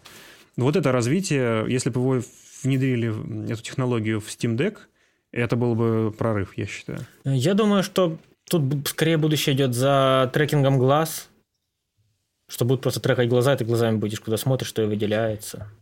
Ну, понимаешь, все-таки это не, не уверен, что это так будет, потому что ты смотрел карты того, как глаза двигаются? Что они туда-сюда бегают? Ну, то есть это... Они, ну, они по всей картинке бегают. Ну, если ты это сочетаешь ты можешь... с выделением мышкой. Ты нажал... Э, ты, ну, не мышкой, да?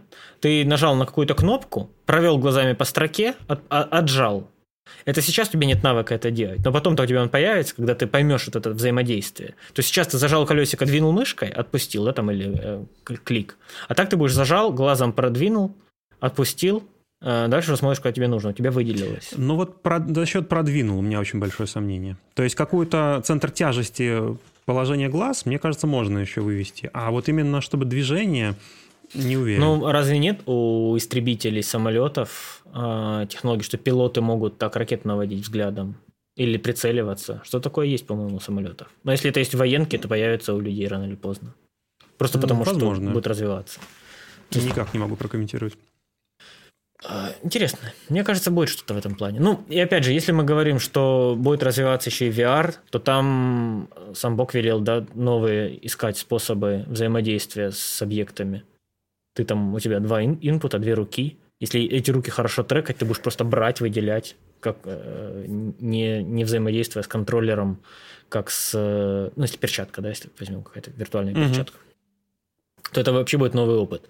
И в том числе, мне кажется, когда-то появится и софт для работы, в, который в ви ар работает. То есть ты будешь находиться в ви ар, и там взаимодействовать с этим софтом. Мне кажется, это вполне реальная штука тоже. Да, но там вопрос производительности. Сейчас, к сожалению, все, что ви ар, это как минимум пополам делить производительность нужно. Почему, собственно, ви ар-проектов с, высокой, с хорошей графикой практически нет? Ну вот единственный, который я знаю, это Half-Life Alyx. Там плюс-минус неплохая графика, и то там производительность очень посредственная. Ну, несмотря на и то, то что... эта игра, это коридорная маленькая игра, с небольшими локациями, и то, которое идет только на очень мощных компьютерах. Несмотря на то, что закон Мура мертв, можно так сказать, отсылочка к одному YouTube-каналу, мне кажется, развитие будет, и придем к тому, что обычному человеку вычислительной мощности телефона будет хватать для всех домашних нужд, и мы придем вот к этому докингу, да, когда-то пришел телефон, кинул его дома в станцию, и он у тебя сразу же и мультимедийный, то есть телевизор, да, дает тебе на телевизор картинку там и сигнал, он у тебя сразу же и музыку тебе раздал по дому, какую нужно, он законнектился к твоему интернету, да, новости тебе читает на твоей колонке, тут же ты сел, у тебя к нему мониторы подключились, и там клавиатура, да там что тебе нужно, какие-то устройства ввода, он тебе и с них взаимодействует, то есть одно устройство сможет делать все. На самом деле... Вот с тем, что появилась, да, вот виртуализация видеокарт, Nvidia для обычных видеокарт, угу. Оно же так можно реализовать на самом деле в рамках одного компьютера, что он тебе будет дома делать все. То есть, если достаточно мощная видеокарта и достаточно хорошо виртуализировать, у тебя в целом один комп может служить компьютером для нескольких людей в доме, таким м- нормальным, достаточным для домашнего использования, и одновременно, да, там мультимедику по проводам отдавать куда-то. То есть, ну, это уже вполне реально реализовать при желании. Это, наверное, сложно технически, надо прям разбираться, как это все сделать, настроить, но это уже делается. Ну вот, кстати говоря, в офисных сценариях это очень старая технология. У меня лежит эм, пи эс пополам Switch, в который можно подключить э, четыре пары клавиатуры с мышью, угу. Который подключается исходно к одному компьютеру. И это Switch, он, по-моему, там типа две тысячи четвёртого, что ли, года. Ну, смотри, там была виртуализация процессором. То есть создавались виртуальные машины на да. процессоре. А тут у тебя у этих виртуальных машин есть еще и видеокарта. То есть физически, который, который вот у Лайнуса было, опять же, видео, они играли mm-hmm. с одной видеокарты, четыре, по-моему, человека у них играло в Counter-Strike. Mm-hmm. То есть, ну, это новое, это было раньше виртуализация такая, была только для серверных решений. Вот в чем прикол. Они ее открыли вот недавно для пользователей на обычных видеокартах. И мне кажется, это клево. Вот, еще что мне интересно, в плане, если мы вернемся к видеокартам, да, вот закончим со Steam Deck'ом, что да, это конкурент, это прикольно, интересно, стоит обратить внимание. Что эй эм ди делают, да, у них маленькие, маленькая доля рынка видеокарт, и у них обычно более плохие драйверы. То есть Nvidia лидирует по технологиям графическим, да, вот эти вот эр ти экс, их движуха, их и рынок, что они сильную большую ставку делают на искусственный интеллект, на все вот эти тензорные движения. Они лидируют за счет того, что они конкретно на графических чипах, да, специализируются и на софте для, для них. У них гораздо обычно лучше на практике драйверы, у них лучше хардверный энкодинг на практике получается в Resolve том же. Но эй эм ди при этом они дают второй взгляд на ситуацию, они дают открытый, открытую зачастую инфраструктуру. То есть OpenCL, он был в первую очередь OpenCL. То есть они его давали открытым. И их подход вот с этой открытостью... И вообще эй эм ди разрабатывала? Честно, я не скажу, но он работал. Да? Хотел посмотреть буквально на днях, но что-то отвлекся. Потому что, собственно, из-за провала OpenCL это и, в общем, пошел на спад... все движения с аппаратным ускорением эй эм ди. Может быть. Так. Кронос Групп. Ну, значит... Некто Кронос... А! А! А! Так, начинается... Все стало понятнее. Изначальный автор Apple OpenCL был. Прикольно. Потом они передали его Кронос Групп, а потом от него вообще отказались. Ну, он умер, да. Любопытно. Да, на самом деле, да, эй эм ди нужен аналог Куды, эй эм ди нужны вот эти прорывные какие-то технологии. Пока что они просто следуют за Apple. Да, они на поколение позже выпустили рейтрейсинг в своих видеокартах. Они сейчас, да, вот тоже сделали вот этот вот аналог NVIDIA-вского ди эл эс эс. То есть просто, да, сэмплирование картинки для игр, да, в данном случае. То есть это же тоже ди эл эс эс уже делается как раз на... Которое, на самом деле, нигде и не поддерживается толком, как я понял. Ну, оно делается все равно на, на нейронных ядрах, и NVIDIA тут тоже была впереди.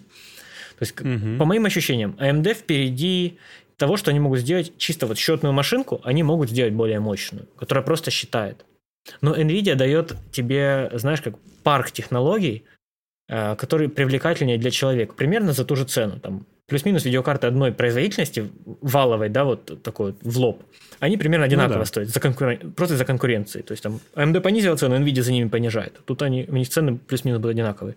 Но пользователю обычному, который выбирает себе для покупки видеокарту, и даже необычному, типа того, кто занимается цветом, смотри, тебе будет интересно э, хардверный декодинг. Тебе будет интересно, если ты обычный пользователь, чтобы у тебя звук был без шума. Шумодав у Nvidia... очень интересный был, если ты видел тесты.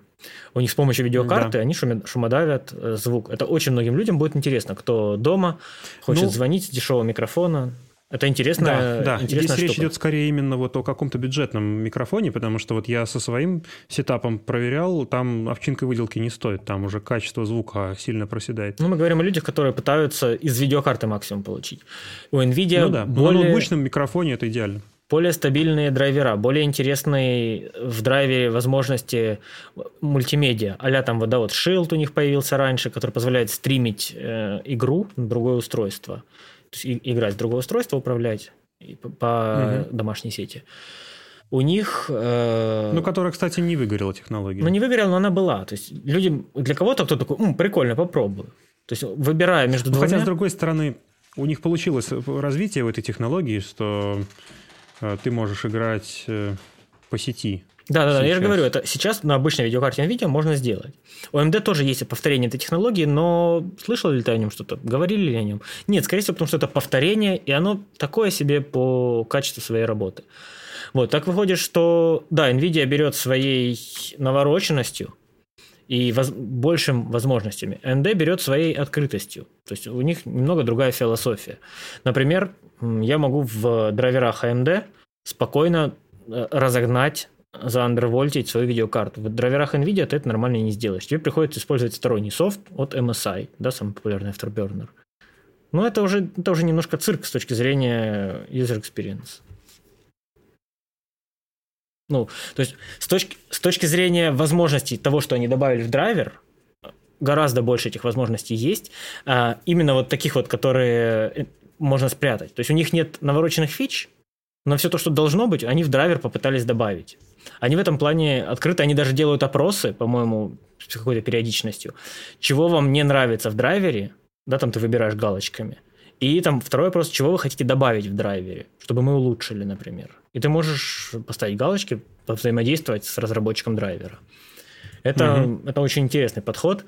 Опять же, их, то, что они топят за более открытые технологии какие-то, да, вот тот же аналог ди эл эс эс, который они сделали свой, он тоже открыт. Его можно запускать на любом устройстве, то есть не только на эй эм ди. NVIDIA же свое ди эл эс эс делает только для NVIDIA. То есть тут, наверное, Apple versus э, кто-то другой, да, там, versus там, ну, Windows. Тогда не совсем понял про их... А, ты про ди эл эс эс говоришь? Да, то есть NVIDIA-ский ди эл эс эс, он только на картах NVIDIA, а аналог эй эм ди-шный, он для всех, его можно даже на карте NVIDIA угу. включить. То есть они сразу же делают более открытую версию. А, синхронизация частот кадров монитора, помнишь, как она называется? Ну, VSync? Да, не VSync, а более новые, которые на высокие частоты. Ты понял? А, о чем? G-Sync, G-Sync, G-Sync. G-Sync, это ты его знаешь как да. G-Sync, и это NVIDIA-шная технология, она работает на картах, да, NVIDIA. эй эм ди аналог работает тоже открытый, и, по-моему, можно везде его настраивать. То есть они тоже, да, по-другому делали. Ну вот у меня, собственно, монитор. На нем написано хоть и G-Sync, а на самом деле он, на нем, в нем эй эм ди-шная вот. Стоит и технология. Этим, этим реально пользуются э, производители. То есть эй эм ди делают больше для сообщества э, философски, при этом немножко теряя в прибыли, мне так кажется. То есть усилия открытости, они же все равно отвлекают э, разработчиков. И им... Не, ну, это, это их философия. Ну, опять же, отчасти знаешь почему? Отчасти знаешь почему? Они угу. поэтому и имеют такие хорошие доли в серверном сегменте. Потому что их технологии открытые, и их технологии более универсальные.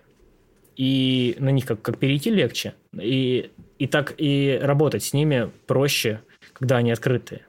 То есть, Ты тебя... про эй эм ди Threadripper? Я, я скорее про э, хардверно-софтверный комплекс. Угу. То есть, если у тебя есть э, куча софта, который работает на открытой технологии, вероятность, что твой софт купит какой-то большой серверный игрок, выше, потому что большие серверные игроки работают на Linux. Linux – открытая система. И разработчики, которые любят открытую философию открытых э, да, там, каких-либо технологий, вероятнее на Linux разработают что-то, что будет хорошо работать. Вот я вот скорее об этом, что философия открытости позволяет заходить в серверный сегмент. Ну, это вообще была изначальная идея Линуса Торвальдса, когда он Linux свой представлял. А еще он сказал «fuck you, NVIDIA». Да. Эпичное видео. Это было эпичное видео. Да. Но много воды утекло с тех пор. Хотя, с другой стороны, в плане открытости для Linux это ничего не поменялось особенно. Да, ну мне, мне нравится, как Linux работает. Если это не рабочая машина, то есть я его ставил на ноутбуке несколько раз, и на самом деле мне, мне все нравилось. То есть он легко установился, все легко настроилось. Для моих задач открыть Netflix, показать его на телевизоре, мне вполне хватало. То, что mm-hmm. э, оно сейчас и в юзер-интерфейсах стало интереснее. То есть у них красивый дизайн, у них есть конкуренция среди операционных систем. Это, кстати, минус, э, если посмотреть с точки зрения э, унификации усилий, так как много разработчиков разра- работают в, раз... в сторону разных операционок. Там же у них несколько версий самого Linux, да, ядра, по-моему. Там да. вот все эти Arch, Linux, Manjaro. И... Я не очень хорошо разбираюсь в их названиях, но там много версий. И все разработчики делают усилия, которые вместе, делая они одну операционную систему, дали бы куда больше результат. То есть у них нет синергии того, что они делают одну работу, им приходится раз... разные вещи дублировать. Из-за того, что хотя бы да, у нас есть много версий Linux визуально, то есть куча людей делает разные визуальные интерфейсы. Это, с одной стороны, выбор для людей, то ты можешь выбрать себе Linux, который тебе нравится. Но, с другой стороны, это рассеяло усилия кучи дизайнеров и людей, которые сделали эти интерфейсы. Таким образом, у нас есть Apple, который всегда одинаковый, все такие, ой, ну это я знаю, это Apple. Windows, который у всех всегда одинаковый, ой, это, ну это я знаю, это Windows. И есть Linux, которых двадцать штук разных. И ты такой, ну я в одном Linux знаю, как это здесь, в другом нет. То есть Linux и так маленькая mm-hmm. доля, а эту долю еще дробят куча разных версий Linux. И это уже надо прям немножко гиковать по этому поводу, чтобы каждый раз разбираться с разным Linux и подбирать для себя нужный. Ну, я знаю, что самый настраиваемый Linux – это Linux Gen два. Вот. Все, все любители Linux рано или поздно начинают переходить к дистрибутивам Gen два. А, настраиваемый. Еще у меня был, еще у меня был, ну, и есть чудесный коллега, очень хороший ученый. И однажды, когда я его спросил, какой у него стоит Linux на ноутбуке, он мне сказал «Мандрила». Но он называется «Мандрива». Вот. После этого я как стал проще относиться к запоминанию названий. Вот, ты сказал, да, Linux настраивается. Да, это офигенно, что он настраивается, но тебе, чтобы что-то настроить, тебе надо потратить кучу времени. А большинству людей нужно, чтобы ты нажал, и оно заработало. И если вот ты в Apple нажимаешь на видео, у тебя открывается QuickTime, и все работает. В Винде ты нажимаешь на видео, у тебя большинство людей уже нестандартный виндовый плеер, но все равно у тебя видео как-нибудь да откроется. То есть ты там... Ну почему? В Ubuntu там в целом все тоже очень юзер-френдли сделано. Да, но ты не покупаешь компьютер, на который установлен Ubuntu. Тебе надо его найти, выбрать именно Ubuntu из двадцати разных версий Linux, разобраться, как его установить. А вдруг ты там что-то не то нажмешь. Ну, короче, понимаешь, да, о чем я говорю? Ну, в Ubuntu в целом, вот, насколько я понимаю, там все очень... Ubuntu, ну, да, он, он удобен, он понятен, но как только твоя задача становится чуть-чуть сложнее стандартных офисных задач, а иногда даже офисные задачи сложные, или там сделать скриншот, э, залить его на облако и там отредактировать этот скриншот. Тебе нужен новый софт, тебе нужно там гну скачать, да, там, ой, не гну, это гимп. Ну, знаешь, так-то мы дойдем и до Apple, у которого системную переменную, чтобы поменять, это нужно проклясть всех. Ну, подход Apple простой. Богов. У тебя операционная система максимально упрощенная, ничего лишнего. Что ты хочешь сделать, магазин Apple нажал, купил, оно делается. То есть у них очень просто, и этим магазином Apple они очень хорошо людей подсаживают на свои продукты. Если у тебя куплен... На тридцать процентов комиссии. Да, если у тебя купил, куплен Final Cut, если у тебя куплено к нему аддонов на тысячу баксов, ну вряд ли ты пойдешь и все это забудешь и купишь DaVinci за триста, правильно? Да, у меня как-то был момент, когда я переубеждал человека вот ровно в этой ситуации. И люди остаются на Apple, просто меняют ноутбук, переносят туда свой софт и продолжают пользоваться. Ну, опять же, ничего плохого в этом нет, людям удобно, люди могут на этом работать и пользоваться прекрасно.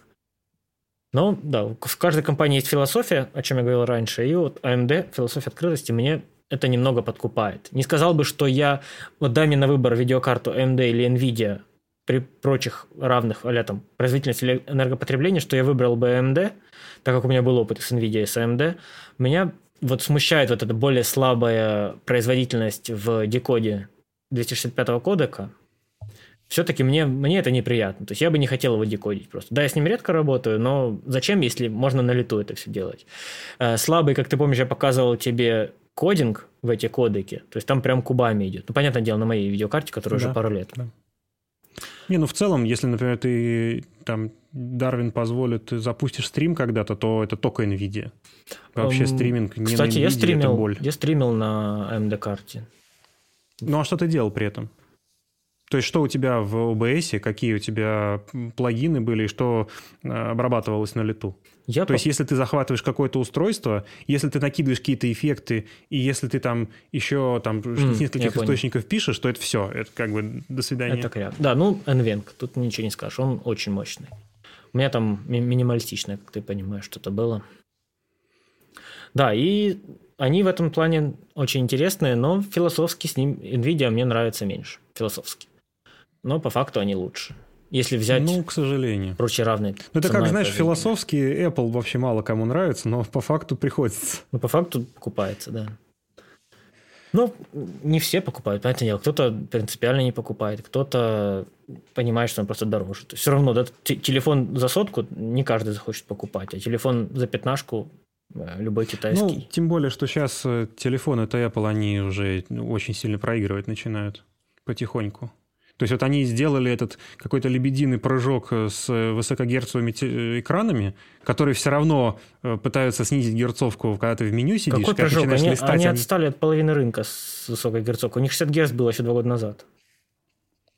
Для, Тогда... для пользователя Apple это был прыжок. Остальные уже давно на высокой герцовке. Так да, я о том и говорю. Но вопрос в том, что они вот сейчас в новом поколении сделали высокую герцовку, и проблема ее в том, что ровно в момент, когда тебе нужно ей наслаждаться, а именно какой-то, какой-то быстрый список, список быстро пролистывать, эта герцовка, она разгоняется не сразу, и ты видишь микрофриз вот в момент этого начала пролистывания списка, что вообще убивает целиком идею высокогерцовой экрана. В следующем поколении скажут true высокогерцовая, i герц назовут, и там будет всегда высокогерцовая, не переживай.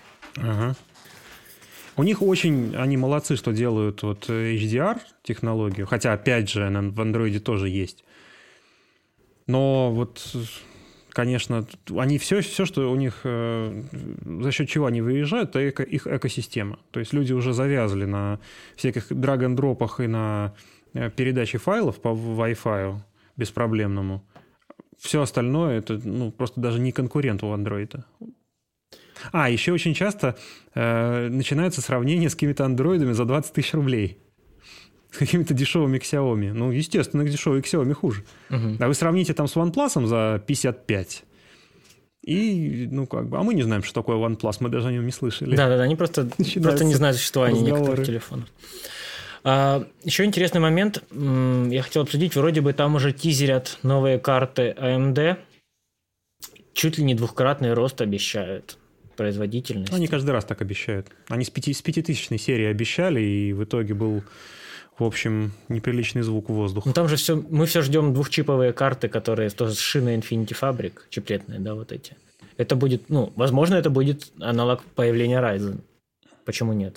То есть там оно, скорее всего, первое поколение будет так себе, так себе, но за свои бабки сразу же даст, скорее всего, хороший прирост. Потому что просто дешевле сделать два маленьких чиплета и соединить их шиной, чем один большой. Проблема та же.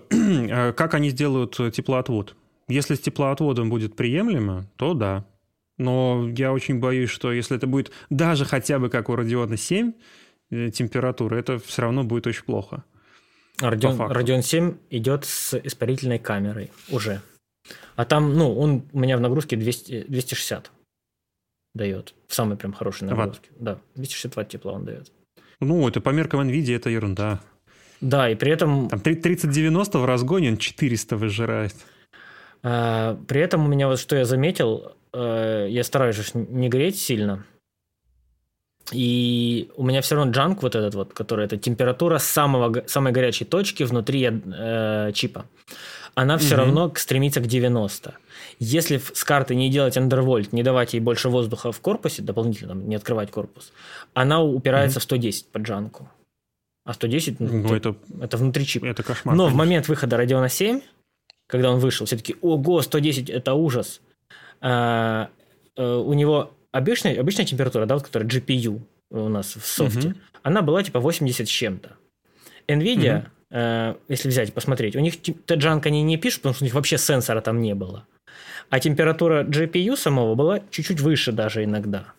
У схожих видеокарт там, двадцать восемьдесят, mm-hmm. да, тогда было ну, конкурентом. То есть, по факту, просто Nvidia не показывали эту температуру. Я не знаю, сейчас показывают или нет, у меня нет видеокарт. Сейчас показывают, да. То есть они, ну, то есть вот у... они просто не показывали эту температуру, по факту. На относительно холодных чипах, более слабых, тридцатой серии, то есть у меня, например, на тридцать семьдесят э, у нее шестьдесят градусов по джи пи ю, и по хотспоту у нее семьдесят градусов. Это, то есть, ну, это в какой задаче? На Nvidia сейчас, наоборот, другая проблема. Они температуру памяти не пишут. То есть память, датчик памяти есть только на вот, топовой джи ди ар шесть икс. Угу. На джи ди ар шесть датчик вообще даже не предусмотрен. Ну, подожди, а что у них э, за задача? То есть ты говоришь про температуру в майнинге или про температуру ну, в реальном рендере каком-то мощном? Вот если ты блендер рендеришь, что он нагружает? джи пи ю, естественно. Э, нет, вне зависимости от нагрузки. Вне зависимости, то есть у меня обороты поставлены где-то на шестьдесят процентов и, и трехвентиляторная версия, паф, да? Как я уже сегодня говорил. Неплохо. И вообще не греется.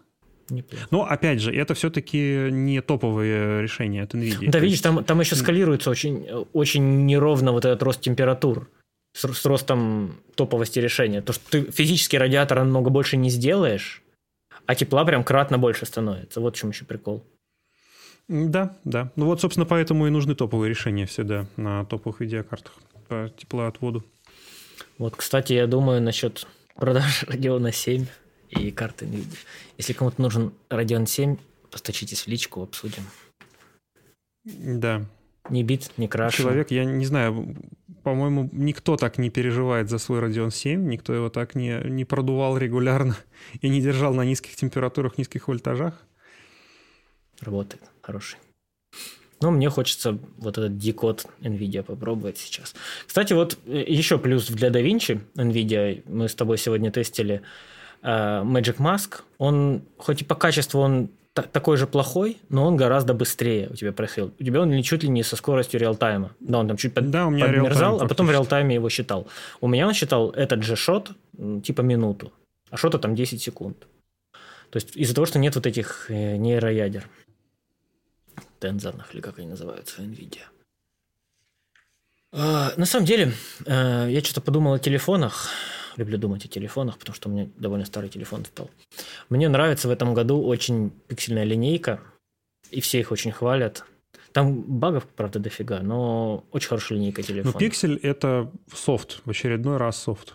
То есть вот у меня на OnePlus восемь тэ, стоит камера от Google Pixel, и, в общем, ну, по фоткам это просто какой-то другой порядок с родной камерой. Да, я согласен. Я фоткаю на телефон, и мне до сих пор его хватает. Все, все что мне еще хотелось бы от камеры телефона, это на самом деле просто другое фокусное расстояние, как это у нас называется. Ну, чисто чтобы, ну, чтобы он приближался, да, сильнее, да.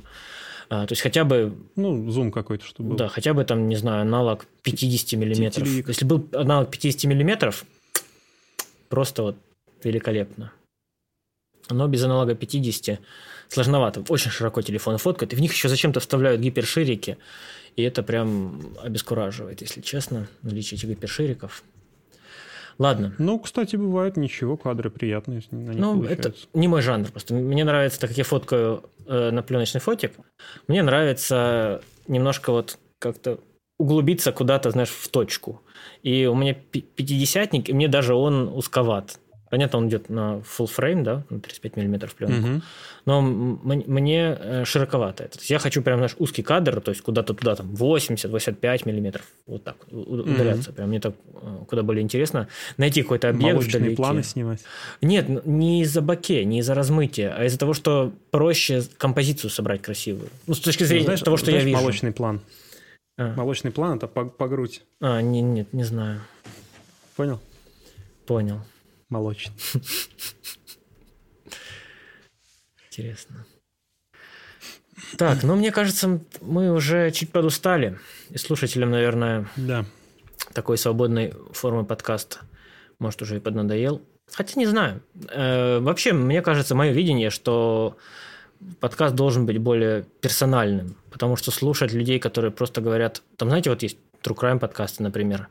Без личности это немного, ну, не тот формат, который, по крайней мере, мне кажется перспективным и интересным. То есть, мне кажется, более персональная какая-то вещь в подкасте, когда ты, ты все, в первую очередь человек, а во вторую очередь тема, о которой ты говоришь. Это более интересно должно быть. Ну, не знаю, может, слушателям, наоборот, хочется факты о чем-то определенном, напишите в комментариях. Мы пос... Поэтому пишите комментарии. Да, и... Может быть, даже что-то зачитаем, самое талантливое. Уже на самом деле стемнело, поэтому, мне кажется, уже пора завязывать. У меня камера просто отключилась. Ну и стемнело, по факту, на улице. Посмотри за окно. Вот, пора завязывать. Не забудьте подписаться, если вам было интересно, если вы хотите новых выпусков. Мы, в принципе, стараемся держать выпуск раз в неделю, но мы при этом чилим. Не забывайте, это чильный выпуск. Было много cool stories, поэтому, учитывая, что мы чили, мы можем не каждую неделю выпускать, а чуть медленнее. Но мы стараемся. От себя могу сказать, что подписываться нужно в любом случае, даже если вам не понравилось. Потом объясню, почему.